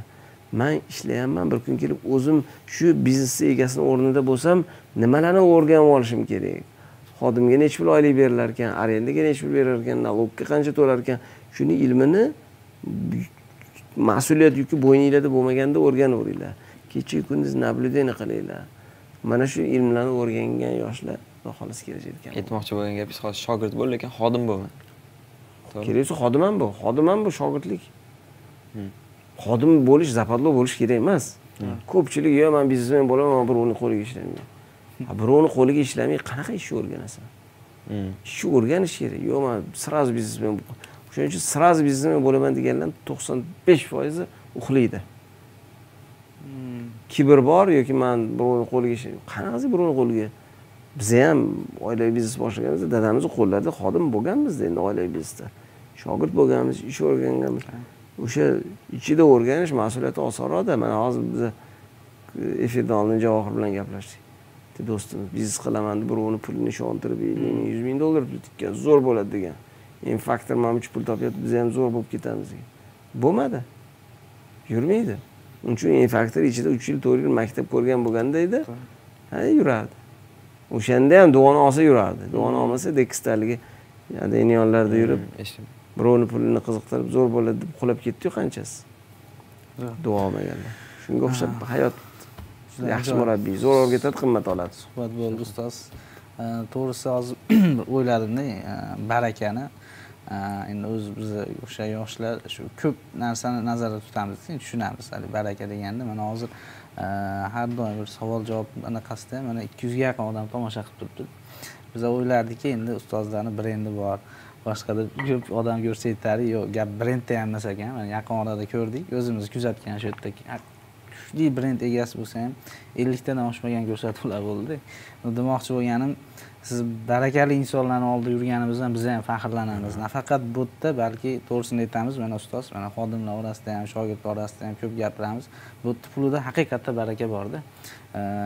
Ba'zi bilan aytamiz bizdan ko'p olib nima qiladiyu ну bundoq qarasangiz tayinli bir anaqa qilmaydi yo boshqa qilmaydi. Ну shu barakada ham gap katta ekan bugun shunday bir barakali mazmunli suhbat uchun vaqt ajratganingizga kattakon rahmat ustoz. Maza qildik mana muxlislar mana bir yuz to'qson to'qqizta odam hozir tomosha qilyapti ikki yuz yigirma yettita layk bitta dislayk bor ekan kimdir adashib qo'yib yuborgan bo'lsa kerak. qo'yaversinlar bexajal hijolatlanmang fikrlaring bo'lsa ustozga. Ne, juda zo'r bo'ldi manga rangga yoqdi. Nima yoqdi? Nima olding o'zingga?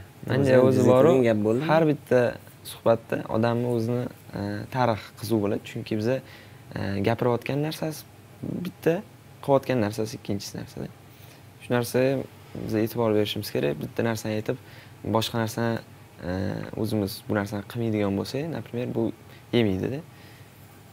Bu hozir hozir e, nima endi suhbatga qarab aytmayapman-ku просто aytmoqchiman. E, baribir shu семейный holatlarni eshitib man tasvirlandim tasvirlandim. Ta'sirlandim Ta'sirlandim, dars bo'ldi. Manga yoqqan narsani aytaymi? Man xohlardimki mana o'n besh yosh bola hech qachon uyalmaydi zo'r bu safarga borsa ham uyalmaydi kattalardan so'raydi. Diplomatiya qilib chiroyli muomala qilib man bu qandoqman? Ko'p yoshlar uyaladi.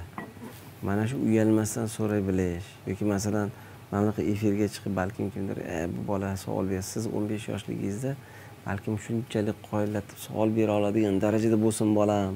Ukam jiyanim yo o'zim mm, bo'ling yoki bu o'n besh yosh ekan man nechi yoshman?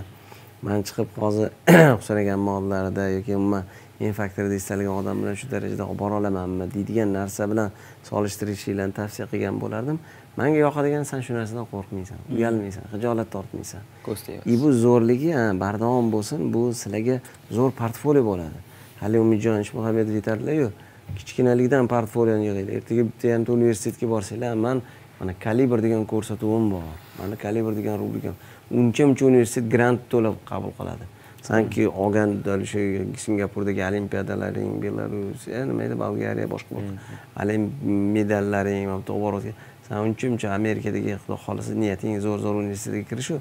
Mana mana shu hammasi sanga ertaga kalibring e, portfolioga kiradi. Kirayotganingda motivation lettering qilgan ishlaringni ko'rsatsang nima bo'ladi? Nima buni nimaga aytayotganim bizani ko'rib turgan yoshlar endi to'g'ri hamma ham kelib chiqib mana bunaqa narsa qilolmas lekin asosiy aytadigan narsam hech qachon uyalmanglar xijolat tortmanglar ko'pchilik mana shu bugun ham universitetga bordik.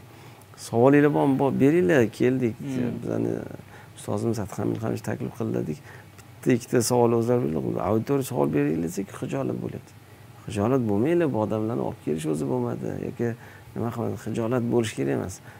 Alohida birga bir so'rayman desanglar hasan akangizni ham husan akangizni ham yoki boshqa sizlar hurmat qilgan insonlarni balkim yo vaqti yo energiyasi bo'lmasligi mumkin.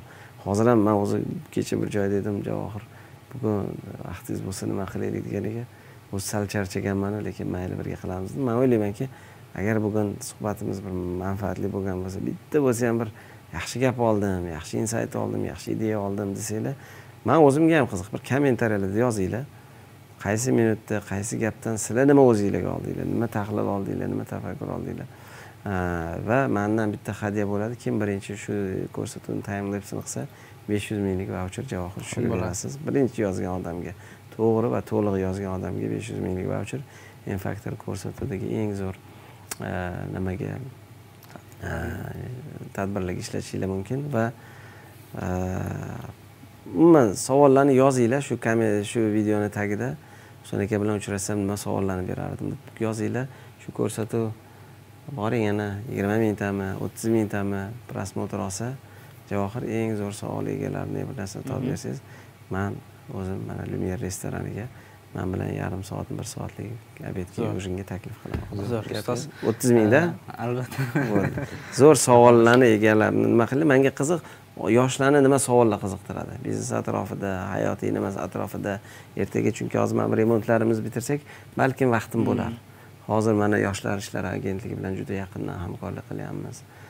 Katta biznes inkubator degan loyihani bir ustida ishlayapmiz. Balkim yoshlarga nima mavzular qiziq? Biznesni boshlamoqchi bo'lgan yoshlarga nimalar qiziq? Nimadan qo'rqishadi? Nimani xohlashadi? Har bitta savol bitta emas o'nta savol yozdi bittadan bitta odam beshta o'ntadan qancha ko'p savol yozsanglar demak birga o'tirib obed yo ужин qilishimizga imkon sizda bo'lishi mumkin. Yozinglar foydalaninglar. Muhammad amin san shaxsan mas'ulsan. Eng zo'r savolim chunki javohir akani masalasi ko'p. Mana muhammad amin man xohlasanglar javohir to'rttalamiz bitta e, restoranda obed yoki ужин mandan xudo xohlasa. Zo'r ustoz. E, bizni yaxshi an'anamiz bor. Muhammad muhammad amin e, har bitta kelgan spikerlarga o'zini blitz savollarini tayyorlaydi. Shunga asosan sizni ham bir blitz savollar bilan e, savollarni beradi hozir. Husan onajon mana boshlaymiz. Muvaffaqiyat formulasi bormi? Ha yoki yo'q? Blitz как бы test bor deb o'ylaysiz. O'ziga ustoz deb kimni bilasiz? Ustozlarimiz ko'p. Birinchi ustozimiz rahmatli dadamiz ikkinchisi onamlar uchinchisi fozilqor akamiz keyin har bitta inson man uchun ustoz yaxshidan ham yomondan ham odobni beodobdan o'rganib hasan aka hasan akam bilan kimni yursak hammadan ko'rib tahlil qilib olamiz. Lekin eng ko'p yaxshi ustozlarimiz man hozir aytdim bundan tashqari birinchi sinf maktabimizda gulchehra opa degan ustozimiz bo'lganlar boshlang'ich sinf o'qituvchimiz juda qattiq qo'l bo'lganlar ular sababchi rahmatli ustozimiz o'tdilar solib berish bordilar ular ham siyosatni qilardi ustozlarimiz juda ko'p malayziyalik ustozlar hayot ustozlar yoki bu yoqda tijoratda mana zafar aka qoshimli ustoz kerak ukamizdan ko'p narsa o'rganamiz. Har bir insondan ko'p narsa o'rgansa bo'ladi. E mana oxirgi savol eng katta maqsadingiz nima? Eng katta maqsadimiz bilmayman endi biza xudoga shukur birovdan oldin birovdan keyin rizqimizga yarasha. Uyimiz bor joyimiz bor bolalarimiz yaxshi o'qiydi yaxshi institutlarda shu eng katta maqsad mana shu en faktor. To qiyomatgacha ko'pchilik insonlarga xizmat qilsin bizaga biz shu yerda xizmat qilgan insonlarga bizdan o'tgan umidvorlarimizga sadaqa joriya bo'lib o'tganimizdan keyin qiyomatda bir tarozi pallasini bosadigan katta ish bo'lsin shu jannatlarga tushishga sababchi bir loyihalardan bo'lsin elimizga yurtga manfaatli bo'lsin degan shu eng katta maqsadimiz shu. Qancha umr bergan xudodan lekin shu o'tganimizcha shu elimizga yurtimizga xizmat qilsin shu o'zbeklarni farzandi qo'l mehnati bilan emas aql mehnati bilan yaxshi daromad topadigan odamlar ko'payishiga sababchi bo'lishi sizga kattakon rahmat ustoz. Manfaat bir ajratgan vaqtingizga bilimlaringizga rozi bo'lasiz. Mana bu yerda ham sizga ko'pdan ko'p rahmat aytib yozishyapti iloyim.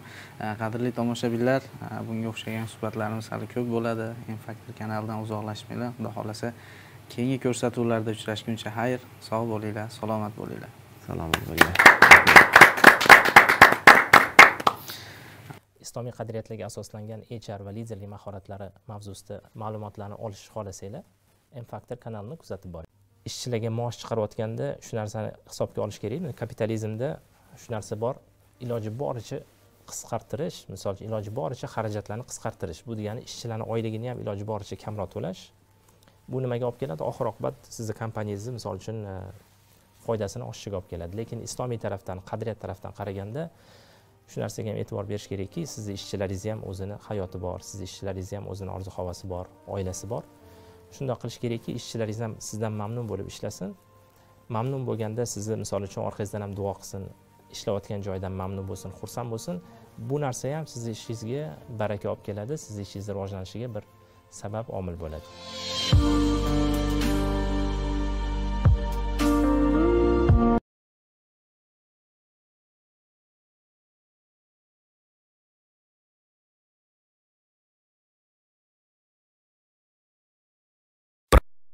Bilan ta'lim olishni yoki olgan bilim va tajribalaringizni ulashishni istaysizmi? Unday bo'lsa, EduOn onlayn ta'lim platformasi aynan siz uchun. Bizning platformada qulay va tushunarli interfeys, IT va biznesga oid zamonaviy bilimlar, video kurslar va spikerlar reytingini kuzatib borish imkoniyati, joylangan kurslar xavfsizligi hamda bilim ulashishni istovchi spikerlar uchun tavsiyalar taqdim etiladi. Hoziroq platformada ro'yxatdan o'tib, barcha qulayliklarga o'zingiz guvoh bo'ling. Eduon biz bilan onlayn bilim oling. Batafsil ma'lumot eduon.uz saytida.